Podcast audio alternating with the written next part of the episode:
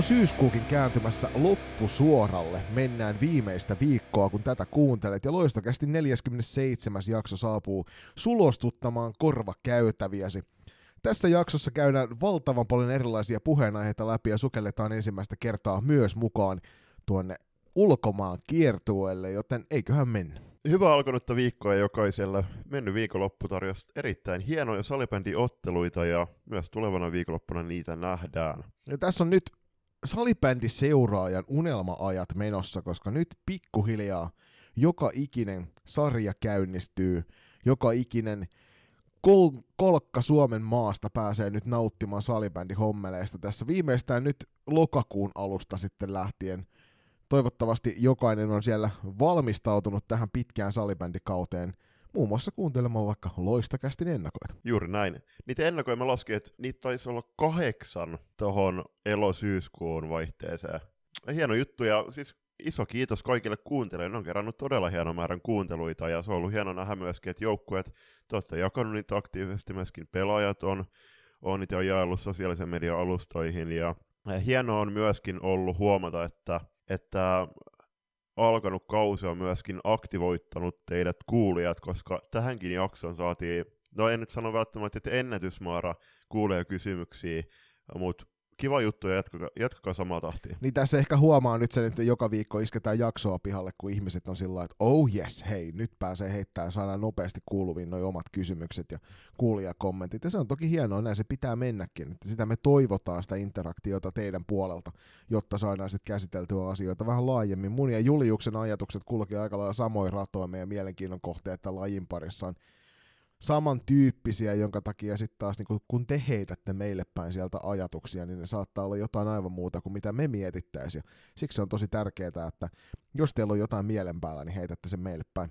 Alkuun ennen kuin mennään meidän kuulumisiin, niin muistutettakoon, että meidät pystytte löytämään neljältä eri podcast-alustalta, eli Podimo, Google, Apple ja Spotify, ja arvostettaisiin kovasti, jos otatte meitä seurantaan valitsemalla podcast-alustalla, missä meitä ikinä kuuntelettekaan. Ja äh, Spotifyssa me lähestytään, no ylitettiin 700 seuraajaa rajaa, ja otetaan yhteisesti lajiyhteisön kesken tavoitteeksi, että ennen joulua saataisiin 900 rikki. Nyt on, nyt on aika, aika kovia tavoitteita, Julius, kyllä 200 painaminen tästä eteenpäin. On varsinkin kun ottaa huomioon, että vain 10 prosenttia teistä, jotka meitä kuuntelee, niin, niin, niin seuraavat meitä Spotifyssa. Ja, siis, ja tämä oli suoraan nyt, äijä heittinen kuulet bussialle. Tietysti. Se kuuluu se salibändibussi. Jälleen kerran parkeerattiin siihen sopivasti jonkun, jonkun asiantuntevan salibändi-ihmisen päälle. Nimenomaan. Ja tuolla IGssä niin me päivitetään sel- selkeästi eniten, että kyllä me totta kai löytää Twitteristä ja Facebookista. Facebookissa me ollaan toki viimeksi päivitetty varmaan joskus viime vuoden puolella pahoittelut kaikille metan ystäville, mutta äh, IGS lähestytään 2500 seuraavan rajaa, eli arvostettaisiin, jos sielläkin nappaatte seuranta. Me ollaan nyt tämän kauden alusta saatu myös sinne tosi paljon uusia porukoja, ja selkeästi ehkä äh, huomaa, huomaa että tämä T16-ikäluokka, johon nyt hyppäsi 09 mukaan, niin 09 on myöskin sitten bongannut meidät noiden junnoennakoiden myötä. Eli näitä myöskin niin kaikille laji peliä, peliä joukkokavereille, niin vinkatkaa meistä, ja täten saadaan tätä meidän yhteisöä kasvamaan ja tyttöjen naissalibändin näkyvyyttä nousemaan. Mutta ei olisi loistakästi nimikkosarjan jakso, jos me Juliuksen kanssa pohdittaisi vähän mitä omaan elämään kuuluu, ja ehkä me voidaan Julius tässä vaiheessa sitten paljastaa yksi, yksi todella iso asia, vaikka siitä ilmeisesti jossain vaiheessa jopa uutisoittua Instagramin puolella, eli tuosta lokakuun EFTstä aika isoja juttuja meidän kannalta. Talipäneliiton viestintäpäällikkö, en nyt muista mikä Jussi Oilan virallinen termi on titteli, mutta äh, hän koitti soittaa meille molemmille ja sitten hän sai mut kiinni, kiinni ja sitten Joni koitti sen puheluaika soittaa ja mä soitin sitten Jonille tämän jälkeen ja kyselin, että arvaa mihin nämä liittyy. Ja Joni nyt, Jonilla tuli heti tietty fiilis, että... Joku on heittänyt meidät bussin alle.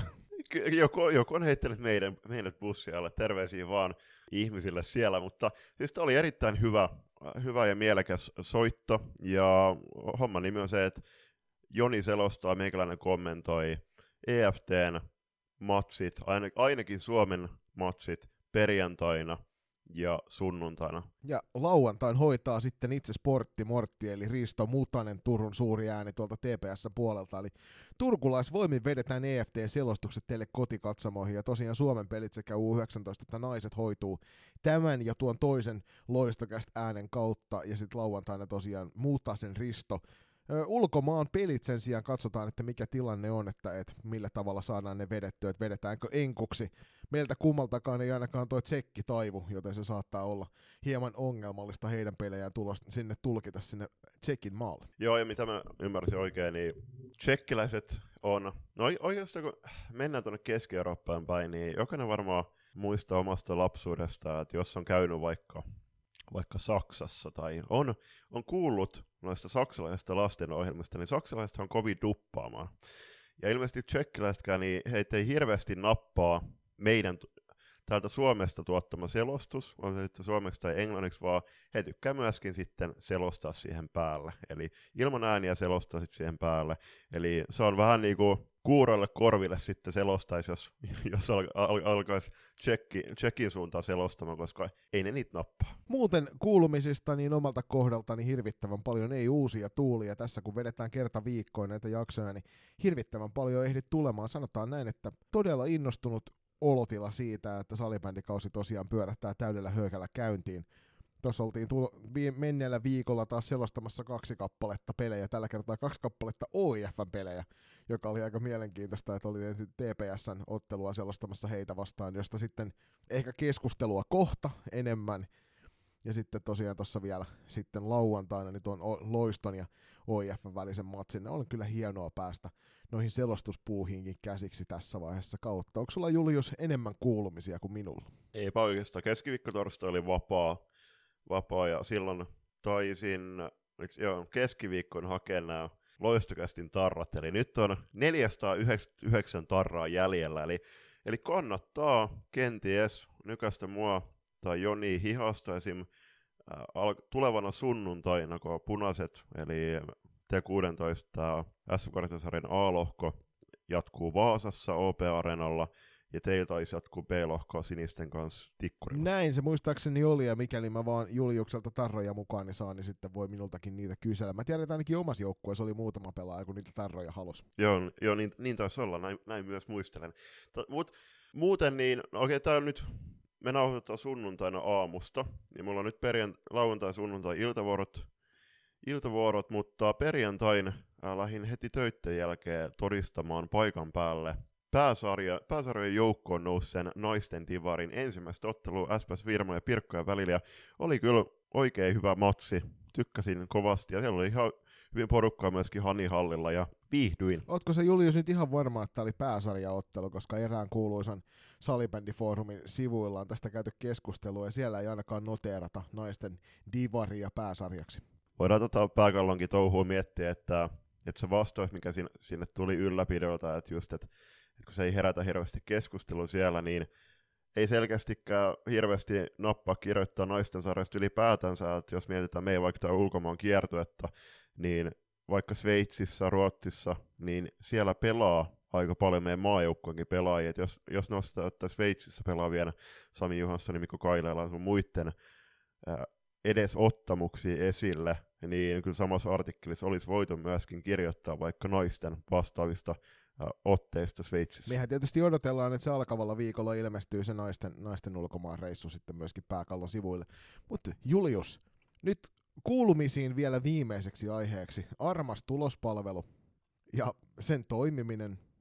Ja sitten toisaalta yksi tosi positiivinen asia, joka voidaan ehkä ensimmäisenä nostaa esille, eli kokoonpanot on nyt ainakin pääsarjoissa niin nähtävillä kello 12. F-liikan puolelta on toiminut hienosti silloin, kun tulospalvelu on pystyssä. Just oli sanomassa, että eihän on näkynyt kello 12, koska lauantain se meni, ne meni niin alas, kun pysty menemään oikeastaan. Se oli hauska, kun Juha-Matti Henriksson kirjoitti Twitteriä, siis kun mä itse selasin sitä tulospalvelua, yritin päivittää, että ei hemmetti.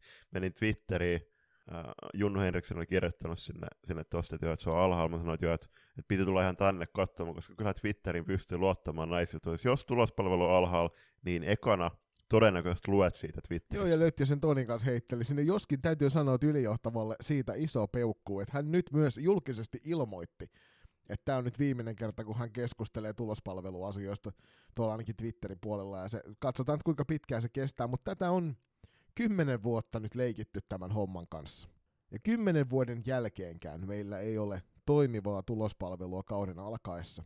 Mä olin ihan ok vielä sen kanssa, että sieltä puuttuu juttuja, jolloin voit ajatella, että no, tähän kyllä rakentuu nyt tälle pohjalle se uusi, uusi sitten. Mutta nyt viimeisen viikon aikana se koko höskä on kaatunut. Ja sitä ei pitänyt tapahtua enää. Toki me tiedetään, että tämä oli ilmeisesti joku rajapintahakuongelma, mutta joka tapauksessa ei se näin pitäisi mennä. Rajapintaongelma, joita ei enää olisi pitänyt tulla ja niitä ei todellakaan jäädä kaipaamaan, terveisiä Salipäniliitto. Mutta äh, tämä herätti tosi paljon keskustelua ja paljastettakoon, että Ojala Jussi tulee juttelemaan meidän kanssa tulospalvelusta Salipänni TVstä tässä loka-marraskuun aikana, eli kannattaa olla hereillä myöskin tuolla somekanavissa, koska mahdollisesti myöskin avataan se kyssäriboksi tota vierailua varten, mutta äh, tähän mun, munkin tot vastaukseen tuolla Twitterissä Kurosen Jarmo, Jarmo laittoi, että yksi työkaveri oli analysoinut tuotetta, eli Tornava oli teknisesti melko paljon. Epätodennäköistä, että siitä tulee erityisen käyttökelpoinen vähän aikaan. Halpa se on, ja siksi vaihdettukin edellisestä pois. No mut hei, halvalla ei saa hyvää, vai miten se meni? Mut eh, siis mä en, mä en jaksa tätä sen suuremmin miettiä. Jos se tulospalvelu ei toimi, niin antakaa meille tilastopalvelu takaisin antakaa meille joku keino, mistä hakee nämä. Nyt esimerkiksi eilen f otteluiden seurantaa tehtiin tuosta meidän selostuskopista, niin tekstitvn kautta. Koska tekstitv ei kaadu, ja tekstitv tietää. No jo, siis tekstitv on ihan loistava. Kaihoisasti muistan kyllä tilastopalvelu oli niitä hyviä aikoja, koska siihen pystyi luottamaan kuin vuoren. Tekstitvstä, niin okei, sä pystyt seuraamaan F-liigaa, mutta mä en ole, en, en ole nyt ihan varma, että pitääkö nämä paikkansa nämä tulospalvelun systeemit, kun täällä on, täällä on ihan hurjia nämä lukemat, mitä sanotaan, että pelataan per, per viikonloppu. Voi hyvin pitää, koska eikö Suomessa kuitenkin se joku 40-50 000 lisens, lisenssoitu pelaaja, mutta niin, mut, mut tohon, niin kyllä mä haluaisin myöskin nähdä ihan vaivattomasti ne kaikki matsit, mitä mä seuraan, tai sarjat, mitä mä seuraan. Mä en, mä en ole ihan varma, että toimiiko toi mobiiliappi vieläkään, että siinähän on ainakin jossain kohtaa että kun sä laitat kännykällä suosikkeihin, niin heti seuraava klikkauksia tai kun avasit uudestaan, niin ne oli kadonnut. Niin on noiko, tässäkin maassa pelataan niin moni hienoja sarjoja, ja kyllä mä nyt vaikka ihan lajin suurkuluttajana tai sitten vaikka podcast-hostina mielelläni myöskin, kun menisin siinä, niin mä haluaisin nähdä, mitä siellä matsissa tapahtuu juuri sillä hetkellä. Niin mulla taitaa tällä hetkellä olla 16 eri sarjaa merkittynä tuossa niin kuin ainakin nettiselaimen puolella itselle suosikiksi, jota, jota sitten koitan tuossa kauden aikana tarkemmin seurata sen lisäksi, että sieltä löytyy sitten pelaajia ja joukkueita, joita myös seuraan tarkemmin. Mä oon ihan samaa mieltä, kyllä ton täytyisi, täytyy sitten näköinen järki saada siihen tekemiseen, jotta, jotta tota, meille, jotka tätä lajia seurataan innolla, jatkuvasti, niin olisi mahdollisuus katsella myös noita juttuja sillä tavalla, että ei tule huolia enempää siitä, että ei tiedetä, miten siellä kentällä menee. Niin noihin lukemiin vielä, niin mahtaako tänään pelataan 158 otteluille sunnuntaina. Täällä viikolla pelattu 319 matsia, joissa tehty 3576 maalia, ja näissä on pelannut 6166 pelaajaa. Ja tosta jos laskee, että siellä on 319 ottelua ja maksimimäärä, minkä sinne saa ilmoittaa, taisi olla 18 plus 2 per joukkue, eli 30, 40 pelaajaa voidaan yhteen otteluun silloin ilmoitella. Niin pelaajamäärä kuulostaa siihen järkevältä. Tehtyjen maalien määrä olisi sitten noin ky- reilu 10 per ottelu. Sekin kuulostaa siltä, että kyllähän noissa divareissa ja F-liigassakin mätetään jo reilusti yli 10 maalia per pelin. Puhumattakaan noista divareista. Nimenomaan, just näin. Jep. Kyllä, mutta eiköhän se ollut tulospalvelusta tällä kertaa, ja toivotaan, että seuraavan kerran, kun tähän tulospalveluun palataan, niin meillä on vieraana sitten Jussi Ojala. Ja ainakin se on sitten positiivisemmalla tahdilla. Mennään kohti F-liiga-osiota. Ensimmäisen erän loppuun käydään vähän F-liigaa tarkemmin läpi, ja sen lisäksi myöskin nostellaan esille nyt Divaria, ja toisessa erässä saatte myös olla vähän Suomisarja kuulemisia, mutta mennään noihin F-liiga-peleihin. Julppa, arkipelit on back nyt vihdoin nähtiin taas niitä siellä, mihin ne kuuluukin, eli noissa arkki-illoissa. Ja ne on kyllä hienoja matseja, vaikka viikonloput on kivoja sen kannalta, että useimmat ihmiset pääsee niitä seuraamaan helpommin. Mutta kyllähän pääsarjoissa kuuluu arkiotteluita pelata.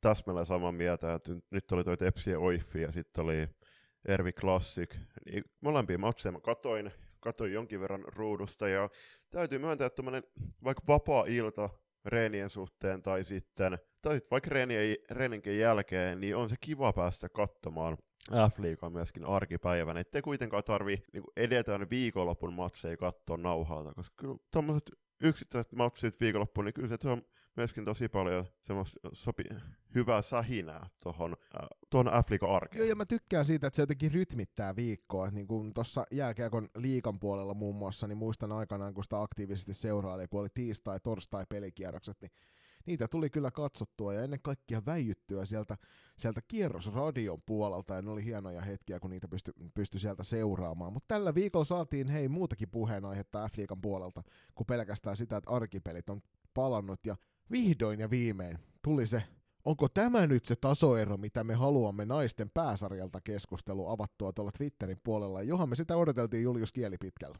Jep, varsinkin tämmöiset, puhutaan nyt tästä Tepsi ja Oiffi-maksista, mitä sä ja Kovasiven Teemu hienosti tulkitsitte kotikatsomoihin, niin 17.1.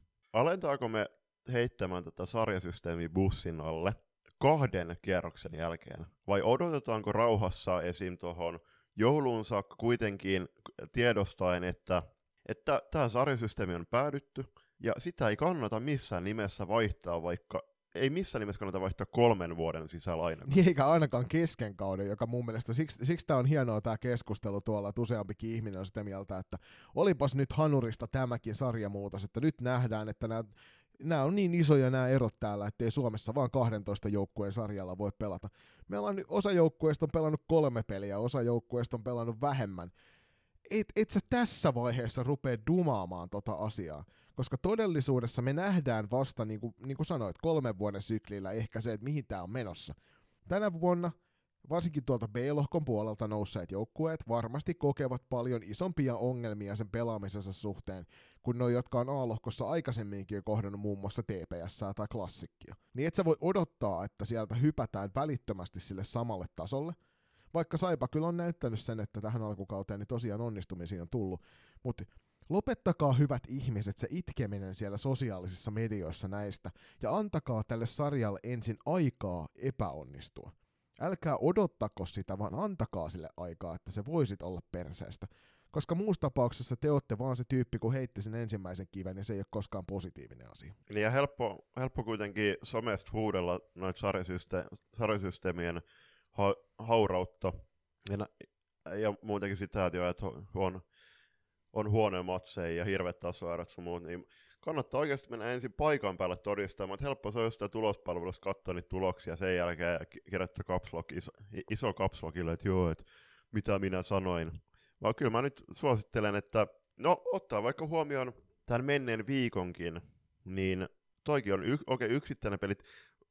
Tietty, tässä vaiheessa on, on niin tehtävä selväksi, että, että kyllähän Tepsi nyt on selkeästi se keihän kärki siellä. Sen jälkeen tulee jotkut neljä, viisi joukkuetta, sitten sit tulee se alasakki. Eli turha tässä on, no totta kai kärkeä, kärkeä vertailla sitä tasoa, mutta kuitenkin olisi hyvä ottaa huomioon, että tosiaan tässä katsotaan vaikka OIFn edesottamuksia ensin ku, 16 maali turpii tepsiä vastaan, sen jälkeen aikamoinen kasvojenpesupaikka lauantai-iltan Turussa. Joo, ja loistoa vastaan esittivät sitten täysin erilaista salibändiä, ja nyt se heidän pelitaktiikkansa rupesi toimimaan. Ja täytyy edekseen nostaa hattu Jupo Heikkiselle ja Sipolaisille siitä, että millaisen, millaisen kokonaisuuden saivat aikaan. Tuossa tappoivat kyllä loiston pelin ihan täysin ja onnistuivat siinä omassa pelisapluunassaan täydellisesti. Ja nimenomaan toi on ehkä se juttu, mitä mä toivon tältä kaudelta. Että joo, niin kuin sanoit, TPS on se meidän ykköshevonen, se on se mihin pitää verrata kaikkia muita. Mutta sitten meidän pitää myös ymmärtää ne realiteetit, on, eli ne realiteetit on sitä, että TPSään sä et voi lähteä oikeasti vielä tässä vaiheessa ketään vertaamaan, jotka esimerkiksi sieltä B-lohkon puolelta hyppäsivät ylöspäin. Me voidaan tehdä sitä vertailua niille, jotka on Tepsin kanssa kilvotelleet nyt tuossa pääsarjassa pidemmän tovin jo, mutta niille, jotka nyt vasta nostavat itsensä tuolle korkeimmalle tasolle sieltä, anteeksi nyt vaan, mutta edelliskausien divarista, niin niille, niille tämä ensimmäinen kausi on oppimisen paikka, toinen kausi on sitten kehittymisen paikka, ja sitten kolmannella kaudella on se tekemisen paikka. Ja nyt meidän täytyy antaa näille myös mahdollisuus siihen, että, että mä lähtis O2 ja OIF ja velhoja tuhoamaan pelkästään sen takia, että alkukaudesta on nähty muutama isompi tappio. Se ei, siinä ei ole mitään järkeä ja sen takia toivotaan myös kevyttä höyläämistä siihen kärkkäyteen tuolla, tuolla niin kuin ylipäänsä salibändissä, että ette lähde, ette lähde näiden ensimmäisten pilien jälkeen, koska me ei ole päästy julppais ekaa kierrosta vielä loppuun. Tässä pelataan kaksinkertainen sarja. Niin ensimmäinen niin, kierros niin, päättyy totta. siinä vaiheessa, Joo. kun on pelattu, pelattu 11 ottelua jokaisella. No se, se on totta, mutta tuohon vielä, niin okei, kun Tepsi on selkeästi se, se tasomittari, mihin mi, tasomme mitta, tai muut joukkojen mittataso, mutta sitten on myöskin otettava huomioon se, että Tepsi oli viime kaudella niin ylivoimainen, katsotaan, että jatkuuko se meno, meno samalla. Tällä kaudella sitten näyttää ainakin tällä hetkellä alkukauden perusteella, mutta okei, muut joukkueet, osa joukkueesta vahvisti, niin kuin vaikka Loisto, SP Progion sai vahvistuksia. Kuitenkin on muistettava, että he oli viime kaudella niin paljon perässä tota, Tepsi-joukkuetta, ja ei se, tot, ne pelit näyttää sitten ne tulokset sieltä sarjataulukossa ja sen eron sitten, että mitä peleissä on, mitä peleissä 60 minuutin aikana tulee, mutta se päivittäinen arki sitten, mitä, teht, mitä tehdään joukkueen kanssa, tiedätkö, että se, että Tepsilläkin viime vuonna, niin he reenasivat sen, mitä ky, kausi kestää joku 10 kuukautta, niin 10 kuukautta, ja ne meni myöskin sitten pelillisesti sen 10 kuukauden reeliarjen perusteella muita joukkuetta noin paljon äh, kauemmas, niin sitten ei tossa, että vaikka sieltä tule, tulisi vaikka Ulla Valtola ja Laura Pakkarinen tai Mia Vallenius omaan joukkueeseen, niin täytyy muistaa, että he on alkanut sitten treenaamaan vasta sen oman joukkueen kanssa joskus touko-kesäkuussa, joten ihan turha tässä vaiheessa vielä odottaakaan, että nämä joukkueet saman tien ottaisi hirmuisia askeleita Tepsiä kiinni, vaikkakin silloin se avausottelu Loisto ja Tepsi väliin, niin okei, 3-6 päättys, ja siinä oli paljon Loistolla hyviä hetkiä, mutta täytyy muistaa tosiaan, että Tepsi on nyt kuitenkin semmoisen vuoden verran etumatkalla muihin, muihin verrattuun, koska hän on pystynyt t- käytännössä yhdellä samalla joukkueella reenaamaan ja pelaamaan sen yhden kauden kokonaan verrattuna näihin joukkueisiin, jotka on vahvistunut. Ja toki se rinki on sen verran laaja, että vaikka sieltä nyt loukkaantumisenkin tähän alkukauteen on ollut, niin niin joka tapauksessa se ei ole ongelma.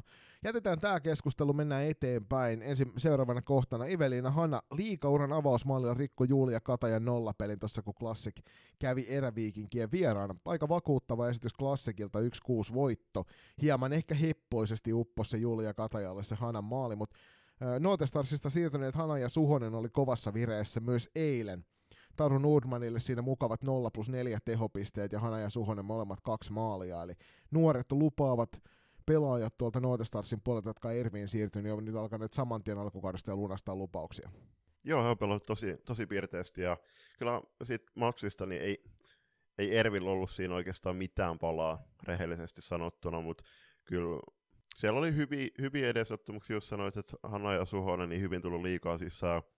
Ja Taru Nurman oli siinä siis pettymys, ja rehellisyyden nimissä, niin kyllähän Julia Kataja voitti veskari, veskaritaista siimaksissa Saski Ormakki vasta. Siinä oli muuten kolmannen erän jossain puolessa välissä ihan hauska tilanne, kun Julia Kataja otti Julia Saarisen kypärän, ja mä kysyin Julia siitä, että mitä siinä tapahtui, niin hänellä hajosi omasta kypärästä yksi niistä metalliosista, mikä pitää ristikon paikallaan. Kuinka monta kertaa kaudessa tapahtuu Kuinka monta kertaa uran aikana tapahtuu tolle, että olisiko Jep, siinä ollut semmoinen kevyt pää, pää maahan lyönti silleen, että ei pirru menipä huonosti toi äskeinen tilanne. Se oli mielenkiintoinen setti, siinä saatiin pieni tauko siihen otteluun ja sitä kautta sitten myöskin Katajalle uutta, uutta kypärää päähän, joskin siinä ilmeisesti jouduttiin vähän niin kuin sumplimaan kokoa, että ei ole Saarisen ja Katajan päät ihan samankokoiset.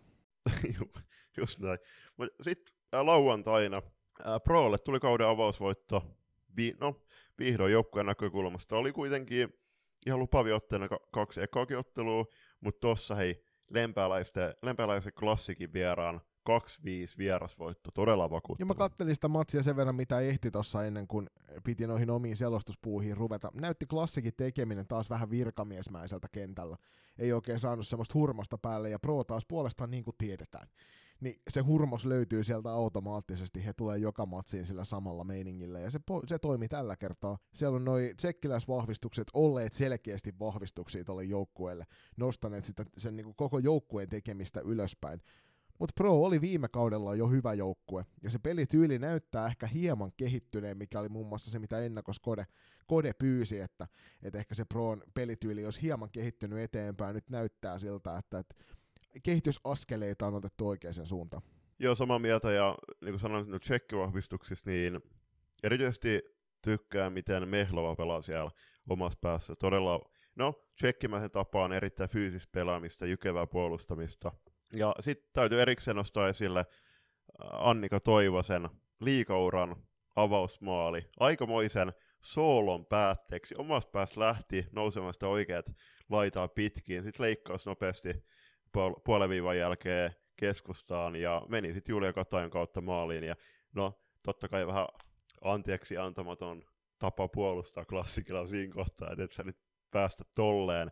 Mutta kaiken, siis ei mitään pelaajat pois. Hieno maali ja varmasti maistuu. Niin, ja jos jollain tavalla kannattaa se ensimmäinen liikamaali tehdä, niin nimenomaan soolon päätteeksi kannattaa laittaa. Kyllä. Siinä on, siinä on, ti- siinä on äärimmäisen hyvä tapa tehdä se. Joo, jo, ja siis voit nyt kuvitella, että, että jos täällä niin meidän, meidänkin tätä jaksoa kenties joku, jotkut uudet liikapelaajat kuuntelee ja heillä on hirveä apinalauma tullut selkään, kun ei vielä tullut sitä liikauran avausmaaliin, niin seuraavissa matseissa nähdään pelkkiä sooluyrityksiä. Mä en itse asiassa ole yhtään pahoillani, jos näin tapahtuu, koska soolot on hienoja silloin, kun ne onnistuu. Et en, en välttämättä, välttämättä lähtisi ihan koko aika testaamaan, mutta silloin kun ne menee, niin silloin ne on kyllä kauniita. Onnittelut Prolle siitä, että pistettiin saatiin auki. Sitten mennään Saimaan pallon suuntaan Lappeenrannassa. Puhdas peli kolmen ottelun jälkeen, täydet yhdeksän pistettä plakkarissa ja onhan niin pelissä on vielä paljon aukkoja, mutta kyllähän tosiasia on se, että, että moni epäili, että miten toi Saipan peli, se viime kevään hienojen suoritusten jälkeen klassiksarjassa, niin miten se tänä vuonna, kun tulee niitä pelejä enemmän, miten se riittää. Muun muassa me kyseenalaistettiin sitä, että tuleeko sitä hurmostilaa, riittääkö se tekeminen hurmostilan ulkopuolella myös otteluiden voittamiseen. Nyt oli Amppareelta 7-1 voitto, mutta se iso keskustelu, tai iso puheenaihe tässä on ehdottomasti toi Miisa Turusen ja Elsa Holopaisen show, mitä tällä hetkellä kentällä nähdään. Ihan jäätävä tutkapari. Ja tos, toki hei, no, heillä oli ankkoja vastaan. Sitten velhot ja OK Jyväskylä ei missään nimessä huono, huono jengejä, mutta on toi, että Miisa iskenut 21 pistet kolmeen, kolmen peliin, eli 7 pistet per ottelu keskimäärin, kun täytyy muistaa, että se velho vastaan tuli se 1 plus 9, niin on se ihan jäätävä vire nyt tällä hetkellä juurikin tuolla tutkaparilla. Ja Holopainen, Holopainen taitaa johtaa maalipörissä, onko, hän 10, 10 plus 3 on tehopisteet tällä hetkellä, joo. Jep, niin on siinä, se on nautinnollista katsottavaa. Mä katsoin hetken aikaa sitä Saipan ja Ampparetten välistä peliä, kyllä se, että Miisankin pelaamisesta, niin jossain NLPssäkin sit puhuttiin, että, joo, että hän tykkää hakea siihen sieltä vasemmat laidat leikata, leikata kantilliseen keskustaan ja sitten vetää sieltä hieman puolen kentän jälkeen tai niin edespäin. Mutta tässä että ihan todella herkullisia poikkareja suoraan Holopaisen lapaa. Ja kyllä se nyt kertoo myöskin siitä, että kun Holopainen osaa hakea niitä paikkoja. Joo, ja 21 pistettä näihin kolmeen peliin, niin pitää muistaa, että viime kauden runkosarjassa silloin sijoitettu pistepörssissä siellä 23. Eli nyt jo top 20 sijoitusta petaillaan, vaikka loppukauden vetäisi ilman pisteitä, mutta tähän ei ole Miisalle mitenkään poikkeuksellista se, että et epäilijöitä tuntuu riittävän joka vuosi, ja joka vuosi hän, hän osoittaa ne epäilijät vääräksi. Me ainakin toivotaan sitä, että puheenaihetta, kun kaivataan F-liigan pariin, niin tässä on yksi tosi iso puheenaihe tällä hetkellä. Ja lämmin suositus sille, että seuraatte Saipan matseja. Nyt ennen kaikkea sitten, kun rupeaa tulemaan klassikkia ja Proota ja TPS vastaan tuolta, niin sitten pikkuhiljaa nähdään, että missä se kulkee se Saipan taso. Tällä hetkellä se näyttää siltä, että se on todella hyvä. Sitten mennään tuonne Porvooseen. Siellä Tepsi jatkaa Saipan lisäksi ainoana puhtaan pelin joukkueena, eli 6-2 kaatu Porvo. Katoin jonkin verran sitä matsia, varsinkin ekoerää ei siinä oikeastaan ollut por- Porvolla hirveästi saumaa, että ja siinä selostakin sanoi, että, että ei Pessi tätä, tätä peliä puolustamalla voita. Ja ihan näyttävä se, taisi olla Ella Sundströmin osuma siinä, se ensimmäinen Pessi-osuma, osuma Emma Parron syö, syötöstä, niin se oli erittäin näyttävä, yksinkertainen kuvio, ja siinä oli Tepsin puolustus unohtanut Sundströmin siihen keskusta aika vapaaksi maalin eteen, mutta todella aika, just niin kuin sanoit, että, että niin kuin virkamiesmäinen esitys myös ehkä nähtiin tässäkin Tepsiltä, että ei Tepsin hirveästi tarvinnut tuossa tehdä niin kuin hirveästi mitään. Niin ja TPS tällä hetkellä kotimaan sarjapeleissä he ovat viimeksi, viimeksi hävinneet.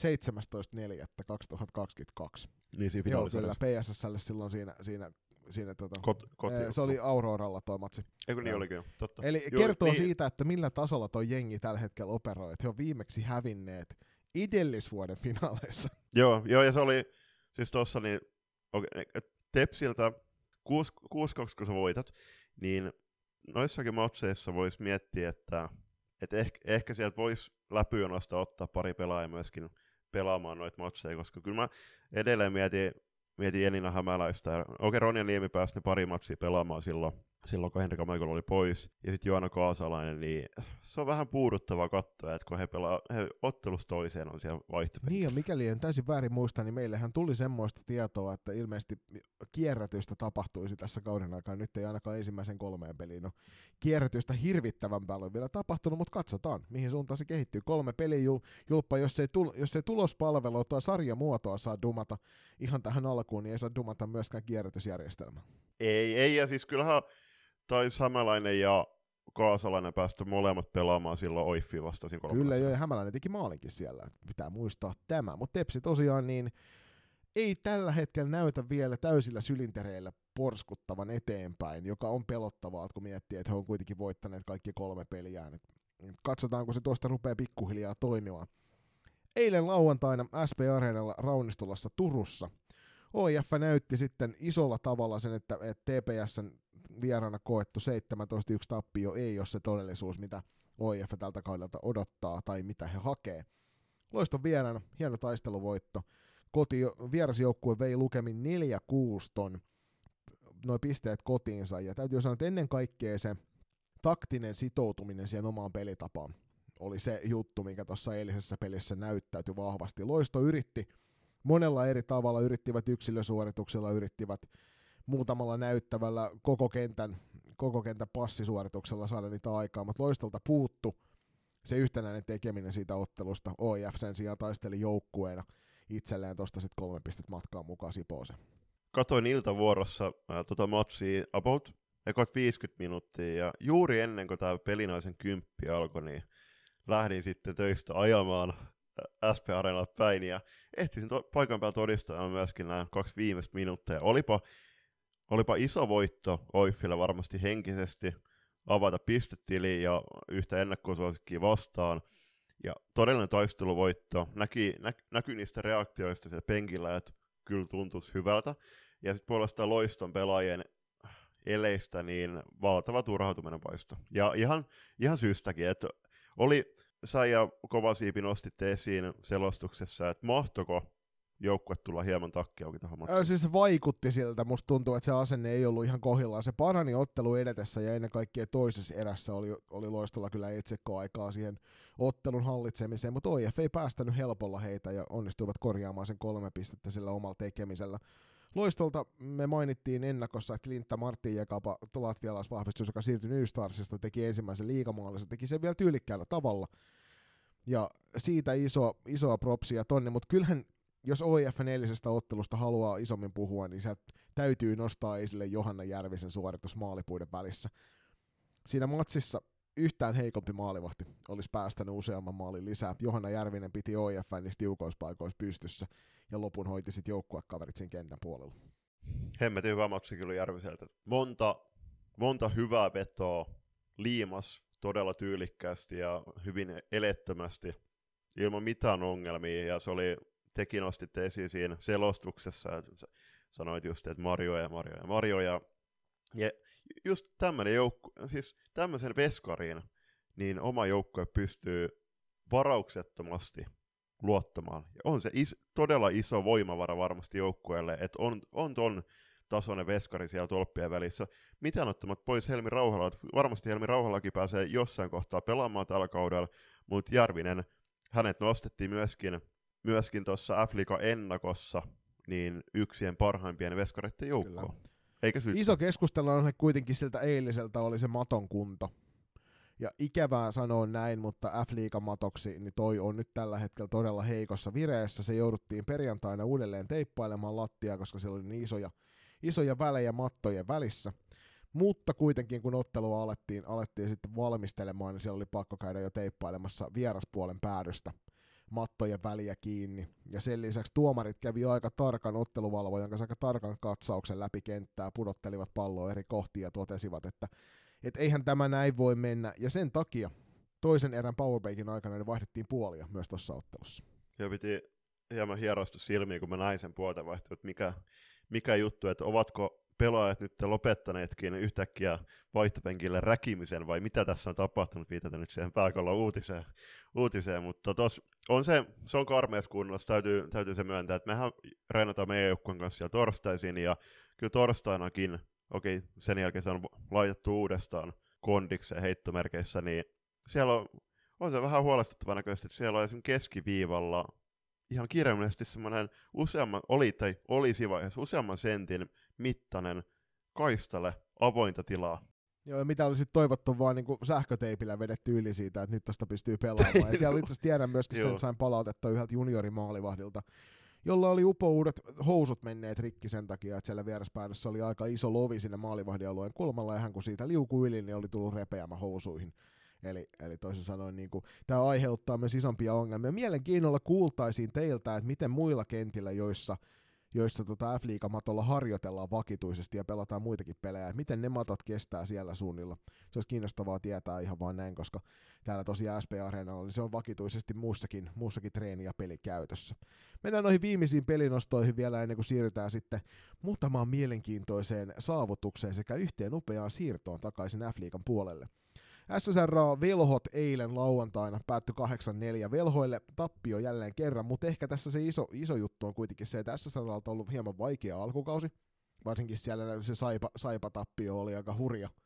Mutta sitten sen lisäksi niin se, että Velhot, joka on ollut sylkykuppina nyt ennen kaikkea tässä tasoerokeskustelussa, vaikka voittoa ei tullutkaan, niin saivat pelattua tiukan tasaisen ottelun SSR vastaan, ja se on hyvä asia tässä vaiheessa kautta.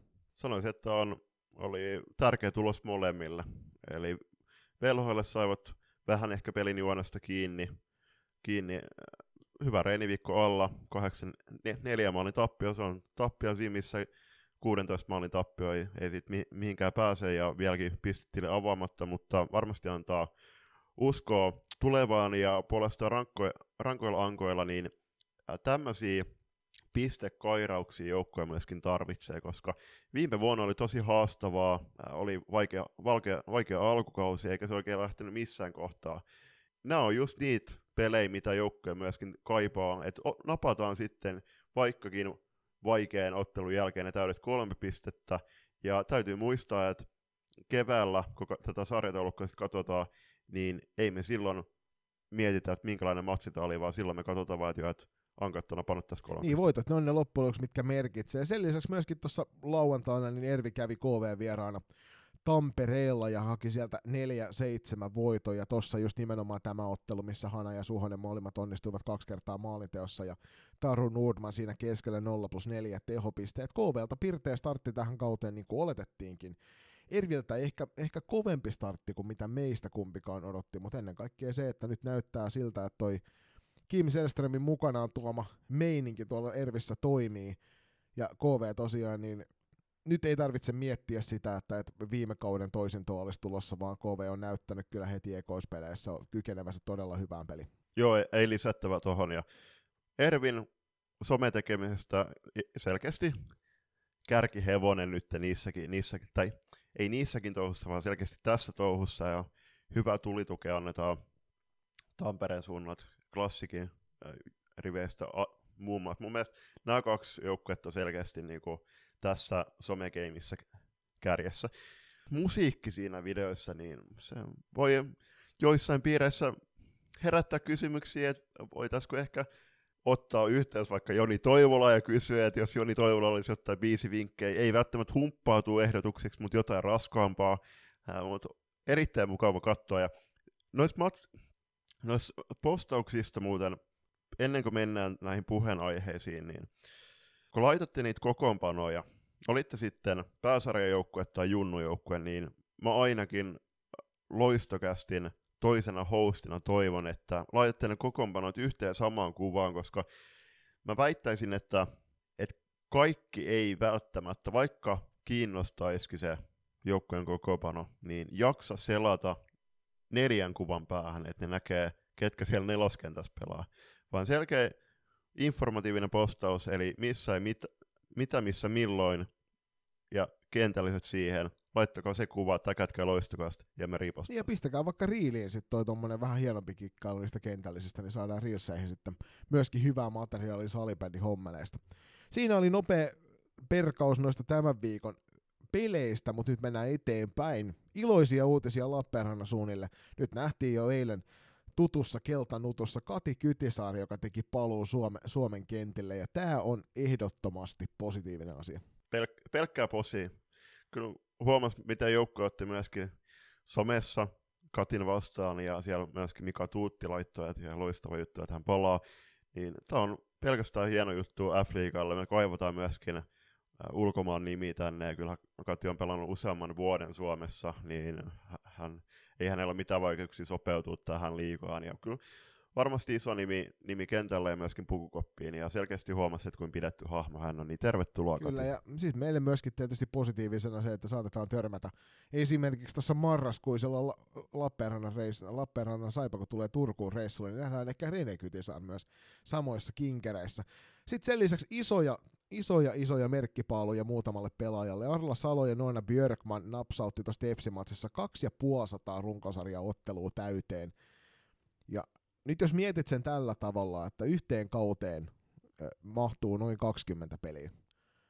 Hyvällä säkällä kahteen kauteen saat ehkä vedetty riippuen sarjasysteemistä, niin se 50 runkosarjamatsia. Luultavasti se tulee vasta kolmannella kaudella täyteen.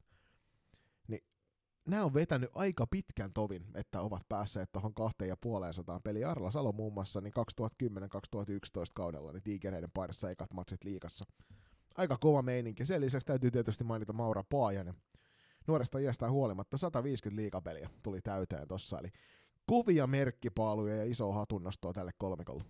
Joni ei nuoresti iästä huolimatta, ei Arla Salo ja Nuona Björkman. Ei muuhun, ver- muuhun verrattuna toki, kaikki ovat no niin, Joo, Joo, toho, joo siis äh, Pajanen, Pajasen kasvattiseura on muistaakseni M-tiimi, mutta tuossa tästäkin keskustelin tuolla somessa sitten DM-viestien puolella. Mielipiteitä kyselin, että Emma Parta palkittiin 50 matsista. Ei mitään pois Parralta. Loistava pelaaja, ja hienot 50 matsia takana, takana liikakentillä, mutta tuossa niin kuin sanoitiin, okei, okay, 50 liigaottelu tulee täyteen, hyvä tuuri kahdes, kahdella, kahden kauden aikana, viimeistään sillä kolmannella kaudella, jos pysyy kondiksessa ja kolmannen kauden alussa siis. En välttämättä 50, tai en, en 50 itse palkitsis, vaan se olisi sitten 100, 100, 150, 200 ja niin edespäin. Joo, ehdottoman samaa mieltä, että kyllä se satainen olisi se ensimmäinen, mistä palkitaan, mutta toki pitää muistaa, että kyseessä on nuorten pelaajien sarja, joten näitä 50 sitten napsahtelisi tätä kautta lähestulkoon joka ottelukierroksella useampi kappale, jos näin mennään. Tulevalla viikolla pelataan myös F-liigaa ja nyt uutena lisäyksenä tähän vieraattomaan loistokästi jaksoon, niin me otetaan Julpan kanssa pelinostot tulevalla viikolla F-liigan puolella, tehdään tämä sama myös tuosta Divarin puolella. Julppa, mikä sun pelinosto on alkavalle viikolla?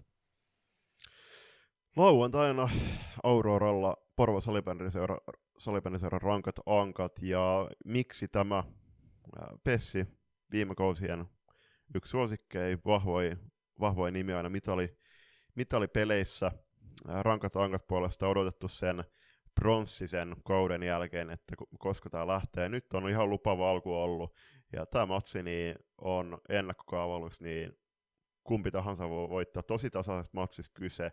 Jos mä itse povaan, että rankat rankat nappaa vierasvoiton toivottavasti paljon porukkaa saadaan. Joo, hyvä peli varmasti luvassa. Mun matsi nosto tälle viikolla lauantaina tuolla Sipoossa kamppailtava Oudale IF ja Saimaan pallon välinen ottelu. OIF näytti loistoa vastaan sen, että toi heidän pelitapansa oikeasti toimii, sillä pystytään syöttämään myrkkyä sille vastustajan hyökkäyspelille siellä puolustusalueella. Sen lisäksi ollaan tosi tehokkaita hyökkäyssuuntaan. Saimaan pallo tietysti, Miisa Turunen, Elsa Holopainen, nyt palannut Kati Kytisaar mielenkiintoinen rosteri kokonaisuutena kasassa, miten käy Sipoon, illassa, tai Sipoon iltapäivässä, se nähdään tuossa tulevana lauantaina. Se siitä Afrikasta siirrytään Divari-katsauksen pariin, ja tästä jaksosta lähtien joka viikko myöskin tässä nimikkosarjassa kuultavissa Divari-katsaus, eli muistakaa, jos haluatte vaikuttaa tämänkin katsauksen sisältöön, niin laitelkaa niitä puheenjohtaja ja kysymyksiä. Avauskierros pelattiin tässä uudessa pääsarjassa menneen viikon, tai no nyt, nythän se on mennyttä viikkoa toki, kun tätä maanantaina ehkä kuuntelette. Ja ensimmäinen maali nähtiin pääsarjaan Milja Kiviharjun tiliin, ja tästä Julius, sinä olit paikan päällä tätä todistamassa. Nyt kerro meille omin sanoin, miltä näytti pääsarja Divarin ensimmäinen maali. Joo, nyt pistit pahan kysymyksen. Ei, kyllä mä näin tuon paikan päällä. Se, se syntyi sieltä Pirkkojen vaihtopenkiltä katsottuna niin vasemmalta, vasemmasta laidasta sieltä about joku 10-50 metriä Sarakosken maalilta. Loistava poikittaissyöttö ja siitä verkot tötteröllä. Iso maali ja kyllä toi matsi niin 3-4 päättyisi Pirkkojen voittoa. Pirkot teki kaksi ekamaalia, sitten Virma meni 3-2 johtoon ja Pirkat puolestaan pääsi tasoihin ja Pine Myllymäki, tuttu nimi, tuttu nimi tuolta tilastoista, niin sinetöi Pirkoille jatkoaika voiton. Tuossa matsissa pisti vähän silmään, että siinä Vilosen Jorma siellä Pirkkojen vaihtopenkillä sortus vähän huutelemaan. Vähän hassut kuulosti sieltä katsomusta, että ei välttämättä kannata ihan jokaisen tuomari työskentelyyn ää, laittaa pää alkaa huutamaan, no ei, ei hänellä pää punainen ollut, mutta sulla oli joku hyvä muistisääntö tähän ihan yleisesti. Joo, siis hyvä muistisääntö jokaiselle kotikatselijalle ja kentän laidalla, että sitten katsoja tai valmentaja tai pelaaja, niin mi- mitä kannattaa käyttää muistisääntönä jatko- seuraavan kerran, kun mietit, että oliko tämä kyseinen rike vai ei. Jos tuomari viheltää, kyseessä on rike. Jos ei vihellä, kyseessä ei ole rike. Tiedotus päättyy. Ja jos tuomari nostaa käden pystyy, kyseessä on jäähy. Jos tuomari ei nosta kättä pystyy, siinä ei ole jäähy. Kyllä, eli näitä on ihan turha sen ru- su- suuremmin. Siihen voimavaroja tuhlata ottelun aikana on parempiakin asioita, mihin keskittyä, kuin se, että keskittyy tuomareille huutelemiseen. Siitä ei yleensä tule mitään muuta kuin itselle harmi ottelun ja kauden edetessä. Virmo ja Pirkat matsin lisäksi tietysti tällä viikolla Julppa kamppailtiin useampi kappale muitakin otteluita tässä divarissa. Öö, ehkä semmoinen jälleen kerran tasoerokeskustelua voidaan käydä Kaisu Vähäsöydenkin, joka, joka oli meillä tuossa haastattelussa Divari ennakossa, niin SP Nivalan päävalmentaja, pelaajapäävalmentaja, niin ei varmasti ole tämän kauhean tyytyväinen tähän kotiavaukseen, kun Haukiputaan heitto kävi hakemassa sieltä 3-16 voito. Hieman on tekemistä ehkä, ehkä oman puolustuksen, puolustuksen kanssa, mutta 16 maalia pääsarjan matsissa huikea aloitus Haukiputaan heitolta. Nivalalla ensi viikolla muistaakseni, tai alkaneella viikolla vierasreissu tänne etelään, katsotaan miten ne menee. Me itse rankattiin molemmat Nivalla siellä yhdeksän. Se joukko, mikä me nakattiin viimeiseksi, niin he nappas varsin, varsin vakuuttavan voiton omassa maksissa, mutta sitä käsitellään vasta viimeisenä. Eli FPC Remix Blue Fox, toinen Pohjanman paikallisottelu keräsi 176 katsojaa tuon Isokero Areenalle. Remix nappasi siitä 4-2 voiton ja siinä oli varmasti erittäin helpottunut Toni Lehtimäki penkin takana, koska nousu tänne pääsarjan joukkoon ja se, että avataan se voitolla vieläpä, niin kyllä se varmasti lämmittää sydäntä. Joo, tuossa Nivalan kotipelissä mainitaan sekin nyt vielä, että 102 katsojaa siellä paikan päällä. Kolmantena tai neljäntenä pelinä tähän ensimmäisiin otteluihin oli New Stars Jokerit, josta tiedettiin odottaa jo kovaa peliä. 212 katsojaa Julius katsomassa tota matsia Pohitullin koululla, ja niinhän siinä kävi. Että jokerit tuon ottelun loppujen lukemin 3-4 kairas kotiin päin, eli pisteet lähti Helsinkiin. Hieno matsi, ja mä veikkaan, että toi Pohitullin areena tulee olemaan tällä kaudella aika täynnä näissä New Starsin divaripeleissä, koska siellä on iso, iso organisaatio nyt takana, siellä on laajaa kannustusta uuden kaupungin seudulla ehdottomasti tämän joukkueen puolella, ja me tullaan näkemään noissa pohitulin peleissä kyllä iso määrä katsojia. 212 on todella kova lukema nyt ennen kaikkea, kun katsotaan niin kuin F-liigassakin. On, ju- juuri näin, ja vieläkin, vielä kun täytyy muistaa, että nämä matchit pelataan, Divarmatchit pelataan viikonloppuisin, niin se varmasti lisää tuota kävijämäärää, ja nyt kun jengi on herännyt siihen, että nyt se pelaa siellä ukissa pääsarjaa, niin uskon, että lisää nähdään myöskin, että vielä täydempää saada pohituli. Ja itse asiassa tähän nauhoitukseen sunnuntaina ei kerkeä tuo New Stars ja Norten Stars välinen matsi sunnuntaina se taisi alkaa kolmen aikaa. Toivottavasti, kun tätä kuuntelette, niin mahdollisimman moni myöskin katsoi sitä peliä Salibändi TV kautta paikan päältä. Mä itse muun muassa lunastin ton. Ja Loistokaston puolueetun podcast, eli tässä oli nytten kävin aikamoista Jaakobin painia, koska mun oli pakko jollekin osoittaa tukeni. En nyt sano sitä joukkuetta, mutta... kannattaa julpan tavoin lähteä suosimaan ehdottomasti tuolla salibändi TVssä jonkun joukkueen tukemista. Se on se 30 iso raha, kun niitä useampi kappale saadaan yhdelle jengille. Helsinki United North Stars oli toi viimeinen peli, mikä tähän jaksoon ehdittiin mukaan saamaan, niin siinä tosiaan me molemmat veikattiin North, tuota Helsinki Unitedia sinne pahna pohjimmaiseksi, mutta North Stars kaatui lukemin 8-4. Tota ottelua oli seuraamassa harmittavasti vain 52 katsojaa. Toivottavasti niitä, mats, niitä katsojia saadaan lisää. Paikalliskamppailu Helsinki Unitedille voitto. Ja hei, sanotaanko Juppa tässä vaiheessa jo, että, että yhdelle uudelle tulokkaalle, joka tuohon joukkueeseen siirtyy, niin avausmaali myöskin Suomen pääsarjoissa. Joo, Blanco Benua.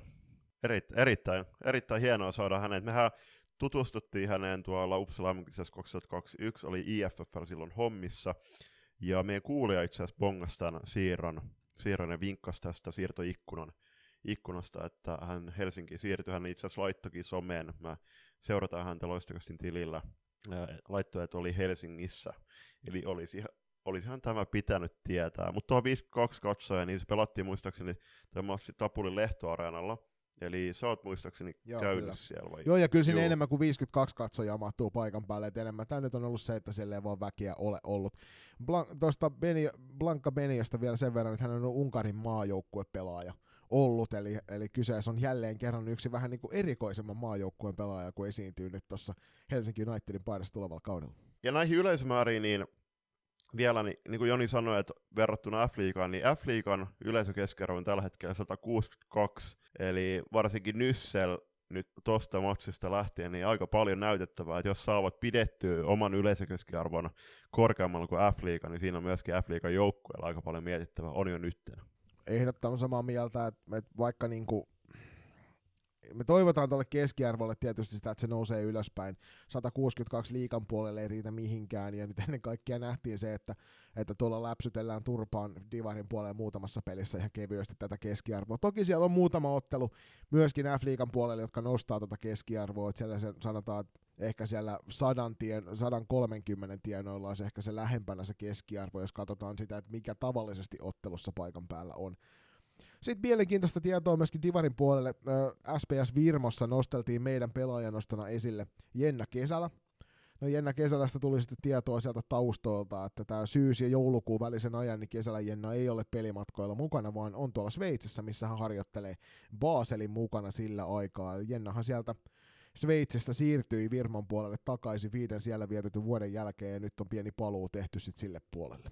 Kapteeni täydennyksiin, että luvattiin Divari ennakosta jos se nyt väärin muista, niin me nostettiin aino, ainoastaan remixin Emma Puskola kapteenina esiin. Ja tämä oli ihan äh, se, siitä syystä, että näitä muita me ei ehitty siihen jaksoon bongaamaan saatika äh, mielestäni, niitä ei vielä siinä vaiheessa ole oltu tiedotettukaan. Äh, Haukiputaan heiton kapteenina tällä kaudella toimii Annika Liimatta, Helsingin Unitedin puolestaan Joanna Saarinen. Pir- Pirkoilta kapteenina pitää käsi varressaan Emilia Ollikainen – Norsilta Marika Eskola, oma Stirras taustaa, Blue Foxilta joukkueen Beskari Hanna Pekkarinen, New Starsilta Riikka Laato, Jokereilta itse oikeutetusti Anna Ylikojala, SP Nivalta, Nivalalta samat sanat kuin Annalla, eli Kaisu Vähäsöyrinki, ja Virmalta puolestaan Nea Kiuru. Näin olemme maininneet myös vihdoin kaikki kapteenit, ja mennään lopuksi vielä Divari-ottelun nostoihin. Jälleen kerran se yksi matsi meidän puolesta, mikä kannattaa tällä viikolla katsoa Divarista, jos et muita katso. Julppa, mikä on sun tämän viikon Divari-nosto? Sunnuntaina Pirkat haukiputaa heitto tuolla Pirkan maalla. Molemmat aloitti nyt kautensa voitoilla Pirkat jatkoajan, jatkoajan jälkeen, ja Haheralla tuli 13 maalin voittoon, niin tuossa selkeä, varmasti tasaisempaa matsia luvassa, ja tähän matsiin Pirkat lähti omissa papereissa ennakkosuosikkina, mutta kauden toinen matsi vasta, niin mitä vaan voi tapahtua, ja yksittäiset matsit, puhumattakaan niistä, niin varmasti Hahe antaa aika todella kova vastuksen. Mulla menee myös Hahen puolelle tämä, eli lauantaina pelataan tuolla Tapulin lehtoareenalla Jokerit haukiputaan heitto, ja tässä on ehdottomasti semmoinen peli, johon kannattaa lähteä kiinnittämään huomiota. Omasta mielestäni niin kuin se en nyt sano, että mielenkiintoisin peli tälle viikolle tuossa sarjassa, mutta omaan silmään se, jota itse seuraisin, jos, jos paikan päälle pääsisin katsomaan Helsinkiin tuota matsia. Haluatko olla mukana tukemassa loistakästi matkaa sählyviidakossa? Siihen löytyy monia eri tapoja, aina kuukausilahjoituksista paitoihin. Jos siis tilanteesi sallii, niin olisimme kiitollisia kaikesta avusta, jonka teiltä saamme. Upeat hupparit, kollegit ja teepaidat löydät osoitteesta kauppa.kloffa.fi kautta loistokäästä. Jos puolestaan haluat ryhtyä kuukausilahjoittajaksi, se onnistuu Patreonin puolella.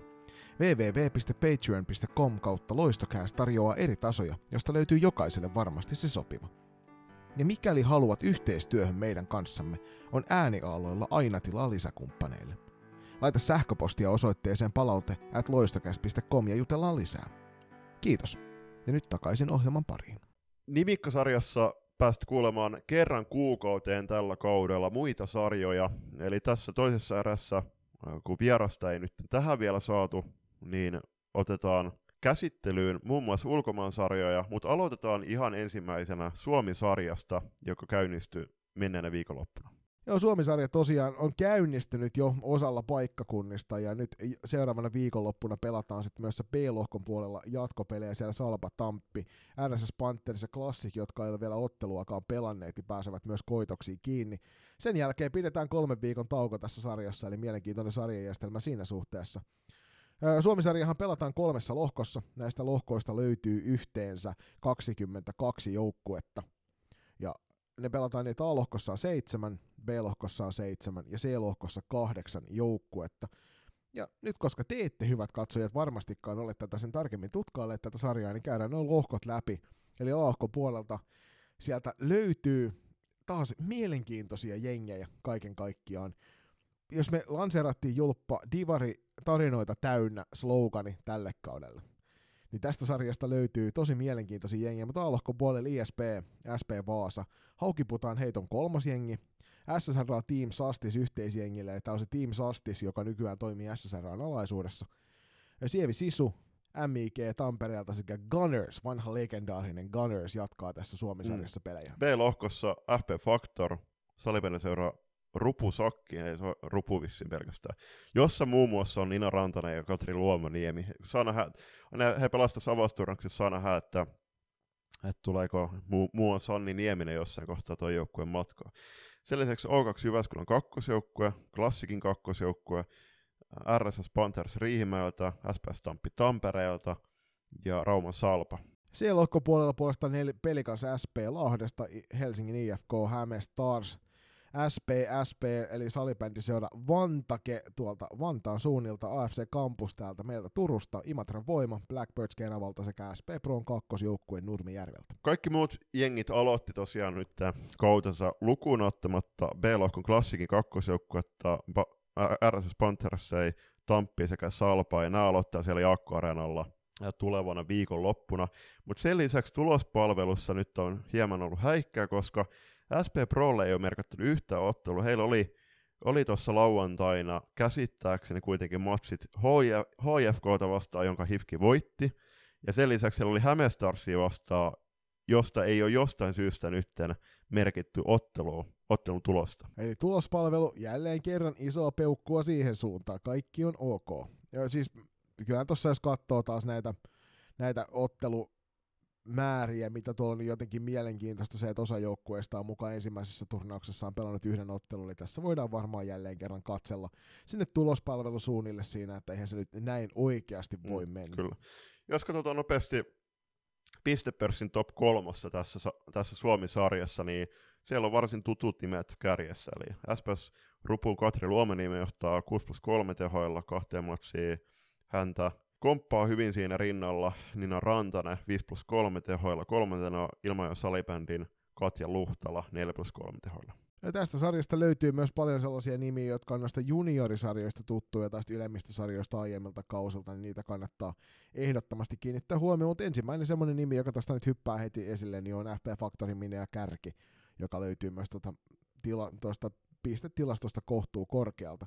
Maalivahtitilastoja tässä sarjassa näyttäisi siltä, että ollaan lähestulkoon onnistuttu saamaan maalivahtitilastot sellaisenaan kuin se on, mutta koska kaikki joukkueet eivät ole saaneet pelejä pelattua vielä, ja osalle joukkueesta on merkitty vain yksi peli, vaikka ovat pelanneet kaksi peliä, niin luotamme samaan systeemiin kuin millä menimme aikaisemminkin, eli nostamme noin eniten torjuneet joukkueet esille, tai eniten, tor, eniten torjuneet maalivahdit esille, ja sen, sen mukaan niin Anna-Maria Koskinen SPS Rupusta on ykkönen 40 torjunnalla, sen jälkeen seuraavana pikaisin otannan perusteella tulee FP Faktori Jenna Väisänen 34 torjunnalla ja kolmannella sijalla Sievi Sisun Eija Pasma 32 torjunnalla. Onkohan Eija laittanut vastustaa pasmat sekaisin noiden torjuntojen jälkeen? Mutta siis tässäkin jälleen kerran Julppa, kun katsoo näitä nimiä, mitä tässä sarjassa pelaa, niin kyllähän täällä on monta, monta tulevaisuuden nimeä myös maalivahtirintamalla. Ja sen takia Suomi-sarja tulee olemaan kiinnostava. Tähän kannattaa katse kiinnittää myös teidän kuulijoiden, koska paljon sellaisia pelaajia, joita tullaan tulevaisuudessa näkemään isommissakin ympyröissä, ja paljon sellaisia peliä, pelaajia, joita on nähty aikaisemmin isommissa ympyröissä, niin pelaa tässä sarjassa. Tämä Suomi-sarjakin, niin kampuksella noin ma- joukkueet, niin ne oli ihan uusia heille. Eli tässä kohdataan täysin uusia joukkueita, joukkueita keskenään, ja se on, se on hieno juttu, että pääse, pääsevät myöskin, myöskin pelaamaan – pelaamaan muita jengejä vastaan kuin niitä tuttuja turvallisia vaikka oman alueen jengejä. Ja tässä on myöskin tosi laaja kattaus suomalaista salibändin maisemaa Suomen kartalla, kun katsoo tätä Suomisarjaa kokonaisuudessaan. Mutta me siirretään meidän kiinnostus eteenpäin. Klassik kakkosesta ilmeisesti oli, oli pientä pohjatietoa. Viime kaudenhan se toimi T16-joukkueen kakkosporukkana. Nyt ilmeisesti tässä on sitten T21 ja T18 pelaajat klassikin Joo, pohjalla. Kyllä, pitää paikkansa ja hieman myöskin ilmeisesti muutama T16-pelaaja pelaaja siellä, siellä tulee kauden aikana pelaamaan. Ja toi on hieno juttu. Suomi-sarja kuitenkin tarjoaa kovia motseja ja edelleen ei ole kiire he, heitä heittää ihan F-liikan saakka, vaan Suomi-sarja kuitenkin aikuisengeen vastaan ja siellä on, niin kuin tuossakin nähtiin, pistepörssissäkin ja joukkueiden kokoonpanojen selatessa, niin siellä on oikeasti todella kovia pelaajia vastassa. Seuraavan kerran, kun me Suomisarjaa käsitellään, niin on myöskin loput joukkueet saanut pelinsä aikaa ja siellä ollaan pelaamassa seuraavaa, seuraavia turnauksia, niin mikäli Suomisarjan jengeistä löytyy ihmisiä, jotka haluaa meille päin heittää vähän juttuja, niin laittakaa ihmeessä palautajat loistakäst.com, niin voidaan sieltä sitten nostella seuraavaan muut sarjat kiertueeseen mukaan noita. Me sen sijaan siinä suunnataan lentokoneemme nokka kohti ulkomaita ja aloitellaan tuosta länsinaapurista, eli mennään Ruotsin puolelle. Ja meillä on ajatuksena tällä kauden julppa näissä jaksoissa nostella ennen kaikkea nyt suomalaiset tietysti esiin, jotka muissa sarjoissa pelaa, mutta sen lisäksi käydään myös vähän tarkemmin pistepörssiä, otetaan sieltä top-nimet,